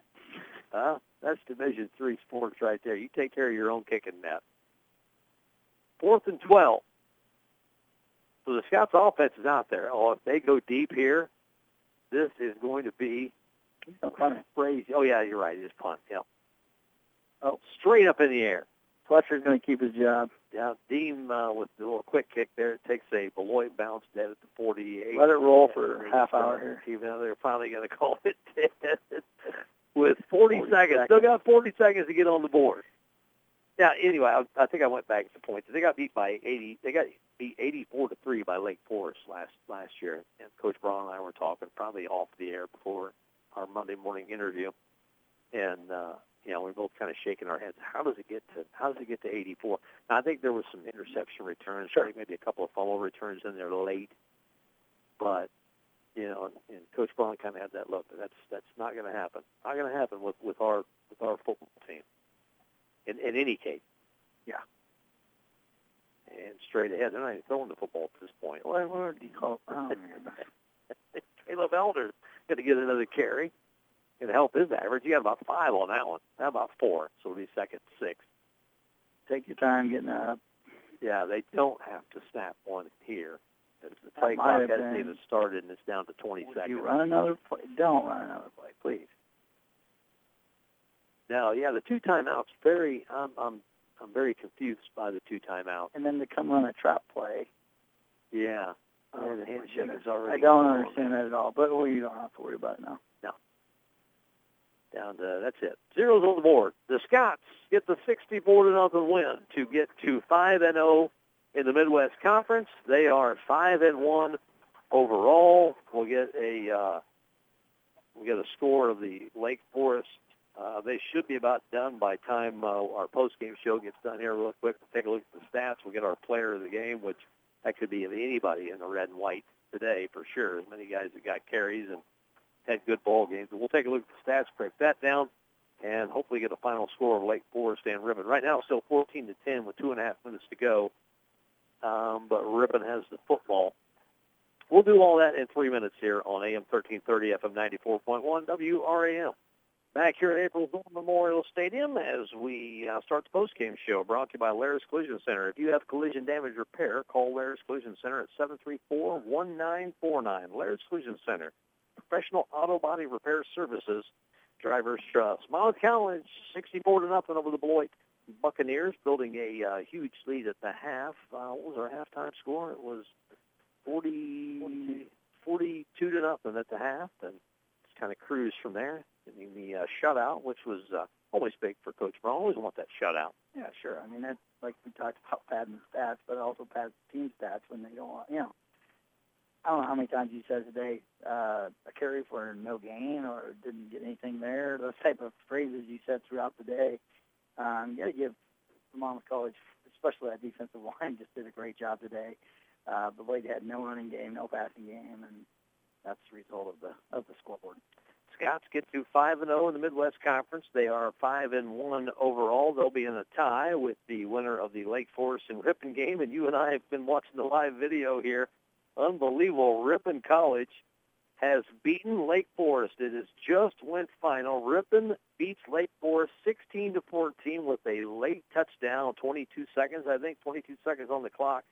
And Lake Forest, the uh, preseason favorite, seven first-place votes out of the 10 coaches in the uh, Midwest Conference, get a loss, their first loss overall, and their first loss in the conference play. Ripon College goes to 5 and 0 been a while since they've been up at, up the top, and and I, you know, they beat St. Norbert earlier, the first game of the year, I believe they beat St. Norbert, which you know, from years past, St. Norbert's always Yeah, a team sure. to battle with, and it has been in the conference finals so many times here. Um, but now, as, as they have stepped out of the conference, and for Ripon to get that win, and and that kind of just opened our eyes to well, maybe they're a team to be reckoned with, and now they've just shown it throughout the season so far that they are. Uh, we talked about it off the air, um, Sean. Both those teams got to play the University of Chicago. Both those teams got to play Monmouth College. So it's going to be uh, a nice uh, avenue to see who wins this conference from this point forward. We've got, uh, I had the uh, score here of the University of Chicago game. 35 to 7, I believe. you told me. 25 to 7. Yeah, it looks like Chicago is, uh, I think that was mid third or something. Mm-hmm. Uh, so they're probably going to go on, and that'll put them tied with with Lake Forest, uh, with two uh, game behind both Monmouth and Ripon. Uh, with that, I mean that that Ripon went over Lake Forest because I, you know, it's, it's one week, so you don't see Lake For- Lake Forest is really going to have to play hard against Monmouth College now. I mean they were going to have to anyway because you you have the tiebreaker and a tie anyway, but that could I mean, that could get down to quarters at the end of the year. Who knows? Like we had what a year or two ago. Yeah, last year we were. I don't know. There was a matrix to it that I didn't understand, and, and definitely couldn't couldn't even tell you what. Even in the final, I think you explained it to me for 15 minutes, and, you, And I didn't really understand. and you lost either. me a hello. When, you know, you know, but yeah, more importantly, it's going to be uh, a fight to the end, and you know, at this point in time, Monmouth College, you got to take care of Monmouth College. Yep. And next week we got Cornell. You can't let can't overlook that game by any means, especially after this week we rested. I mean, there there's guys that either got a rest for the whole game or they got a rest for half the game at least, and and they're starters for us. So we got to look good going into next week and and on that front. Uh, elsewhere around the Midwest Conference, as we give our score update, brought to you by Security Savings Bank, part of your community, part of your life. Member FDIC, Illinois College, uh, comfortably ahead of Lawrence University, 57 to nothing, with 12 and a half minutes to go in that one. And the Knox College Prairie Fire, they get to uh, to get to three and three on the season after beating Grinnell 28 to seven. Had a 21-7 lead at the half. Hold on for the 28 to seven victory. Am I missing anybody else? I don't think I am. Uh, the University of Chicago, we already talked about them having a safe lead, so uh, it's going to be fun. It's going to be a last fun four weeks of the uh, college football season. The Scots do have one one more next week. It's a two o'clock start at Cornell, so we will, we will not be on the air till uh, one forty in that one. But the Scots have Cornell, and then they have Lake Forest and Ripon back to back, and then Knox, of course, with Knox playing some pretty decent football. That's going to make the uh, Turkey Bowl if the Scots need to finish out uh, make the Turkey Bowl a fun one in, in the last week. Yeah, and, and that's kind of notorious. I mean, I've, I've seen the Knox teams, the- ones that are uh, average or better, they just keep getting better and better week in, week out. And with them getting a W over Grinnell today, that's cer- certainly a step in the right direction to that. Our final stats brought to you by Country Financial Agent Ben Olson. Let Ben and the entire Country team help you prepare for your future with insurance protection to achieve your financial goals. What are you seeing on the stat sheet, Well, Mr. Dugan? I kind of chuckle because whatever we said at halftime is kind of the same result. and and we we talk about running back by committee. Um, as far as Monmouth College goes, I, I don't know if that's ever recorded a record, but I want to say there was 12 guys, 10 guys. I would say. there. Excuse me, but um, what a nice job for for the offensive line. I think that's where the game ball is going to go today because yes, they were running sideline to sideline and they cut it upfield, and I don't want to displace any running back on the on the side of Monmouth College and their backfield today and what they did. But you just got to give the offensive line credit because they did their job. And I remember Dylan Dylan Bone. We talked about that in the first quarter, second quarter, where he he pinned his guy in on a nice reach block, and and you just have those kind of things throughout the day. And and when I say offensive line, even the receivers were walking downfield. So. Uh, I don't know if we can give out 11 game balls or We can do whatever we offensive line. want. We can do whatever we want, right? um, what our budget is, right? What's our budget on the game It's ball? unlimited. It's unlimited. that's uh, it's unlimited. Okay. Well, she's probably giving away stress balls at this point. but uh, I would give it to the offensive lineman. I, I do too. I think that's a good one. Yeah, just across the board. Yeah. Um, protection. I don't think our uh, any of our three quarterbacks that played today were under extreme amount of, of duress at any point in time. When they kneeled the ball at the end, that was the only time the only the time they quarterback got closer. Yeah. Right, right. So yeah, that's a good one. I like that. So our our uh, our player of the game brought you by brought to you by Clark and Glasgow Law Office, representing clients in a wide range of criminal defense matters. Visit ClarkandGlasgowLaw.com. Goes to the offensive line for Monmouth College, and I think if I once I tell Coach Braun that Monday morning, he's like, "It's a good choice. I like that. It's a good one." All right, my man. Let's uh, let's get set for uh, some college football next Saturday. It'll be a little bit later kickoff, two o'clock kickoff against Cornell. It will be um, what's that? Is that at Cornell? Let me look at that. Uh, yes, in Mount Vernon, Iowa, at two o'clock kickoff. So our, our pregame show will hit the air at one forty, right here on AM thirteen thirty, FM ninety four point one, WRAM. Next Friday night, some high school football on the air for you. Uh, right here on AM 1330, FM 94.1 WRM. It's a team you're very well, uh, very well associated with, with uh, with doing some football coaching there recently. It's United taking on Abingdon Avon next Friday night. Yeah, Town team, of course, they had the nice run last year and senior dominant team. They just got a young team this year. Still trying to out do what they can out there on the football field, but it just isn't in the cards right right now. Last week, one of their better players got hurt. Uh, Kellen Hook got hurt Yeah. um, with a thumb injury, so that doesn't that doesn't help Coach Glenn out at all. But uh, they're they're still doing what they can. They they gave Knoxville a, a game for about a quarter and a half last night Mhm. and, and tried to compete. Knoxville just more superior with their style of offense and how they just run it right down your throat the whole game. And and A Town did what they could. But it, it just one of those seasons, and, and it'll be a competitive game next week, I would think, with United. And you get a little bit of a bloodline there. I was So, gonna, I was gonna say, yeah. you know, we'll put that in You- there. We can do that as radio guys, right? Yeah, you've been you've been in that A Town locker room when you're getting ready to play United. Of course, Coach Milroy for United and, and Coach Quinn for for A Town. Got some family by marriage, I think, yeah, in there and somewhere. Andrea's So- um, uh, by blood, Milroy, uh, uh, blood bloodline there, and I don't know what side of the field she sits on. I gotta find out. yeah, that's a good question. No, yeah, she, that's sits on, she sits on. She knows who she's got to go home and answer to. exactly right. But that I mean, that's Thanksgiving, that's Christmas dinner bragging rights Well, between those two. You know, last And year a couple teams that need a win too to Yeah, go into the off season. Exactly, exactly, and and both teams had a very good year last year. Got in the Mhm. playoffs. They're not even looking at that right now with the playoffs. They have no chance of getting in the playoffs.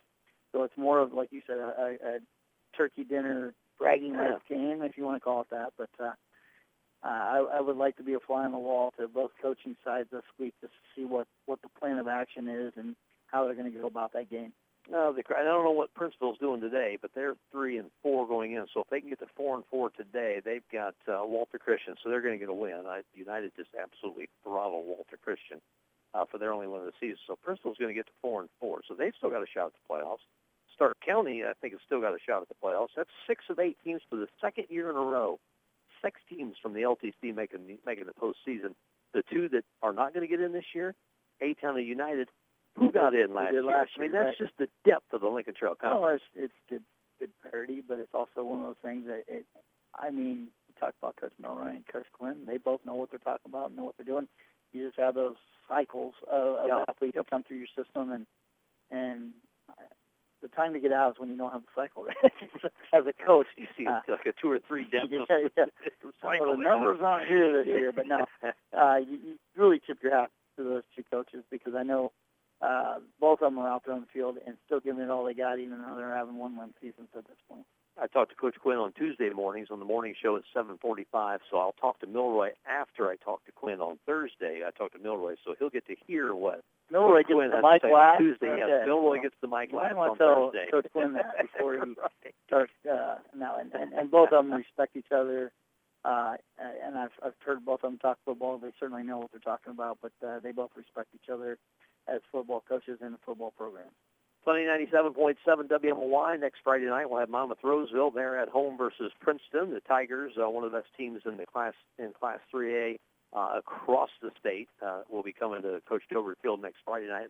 Uh, Monmouth Roseville got their fifth win last night against Erie Prophetstown, so they are in the postseason uh, to try to tune up a little bit against, like Coach Adelson said on the postgame show last night. It's basically we're starting our playoffs next week because Princeton is one of those teams that's that's going to be one of the best teams in the state. So really you get kind of a free playoff game before you get to the playoffs. Well, you know, you talk about Stillman Valley is the possibility of, of your week one matchup in the playoffs.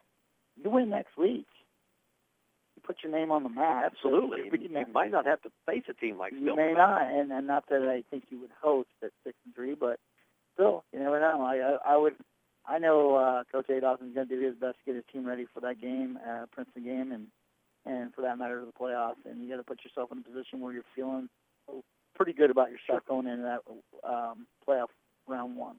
6:40 with the pregame start next week on Sunday 97.7. All right, that's going to do it. Uh, Mr. Dugan, thank you so much for joining me again. Another big, uh, another big win for the Scots, 64 to nothing over Beloit. They look good. They did. They did. They did everything they were supposed to do. Keys of the game. I, I talked about the get right game, and I think they they got right today. Yes. and and all aspects of the game on the defensive side and and offensive side. Uh, I tip my hat to the offense and how they were up and down the field all day. For Brent Dugan and our engineer of today's broadcast, uh, Caden Rogers. I didn't give Caden a shout out last night. I felt bad about it. Uh, he does a great job engineering our broadcast here on the Prairie Communications He Sports Network. your tires, exactly. I come out to flat tires. He said, I'll show you. Uh, thanks so much, Caden. I appreciate it. Everything our board ups do at PCSN. Folks, have a great rest of your weekend. More football next weekend on the Prairie Communications Sports Network.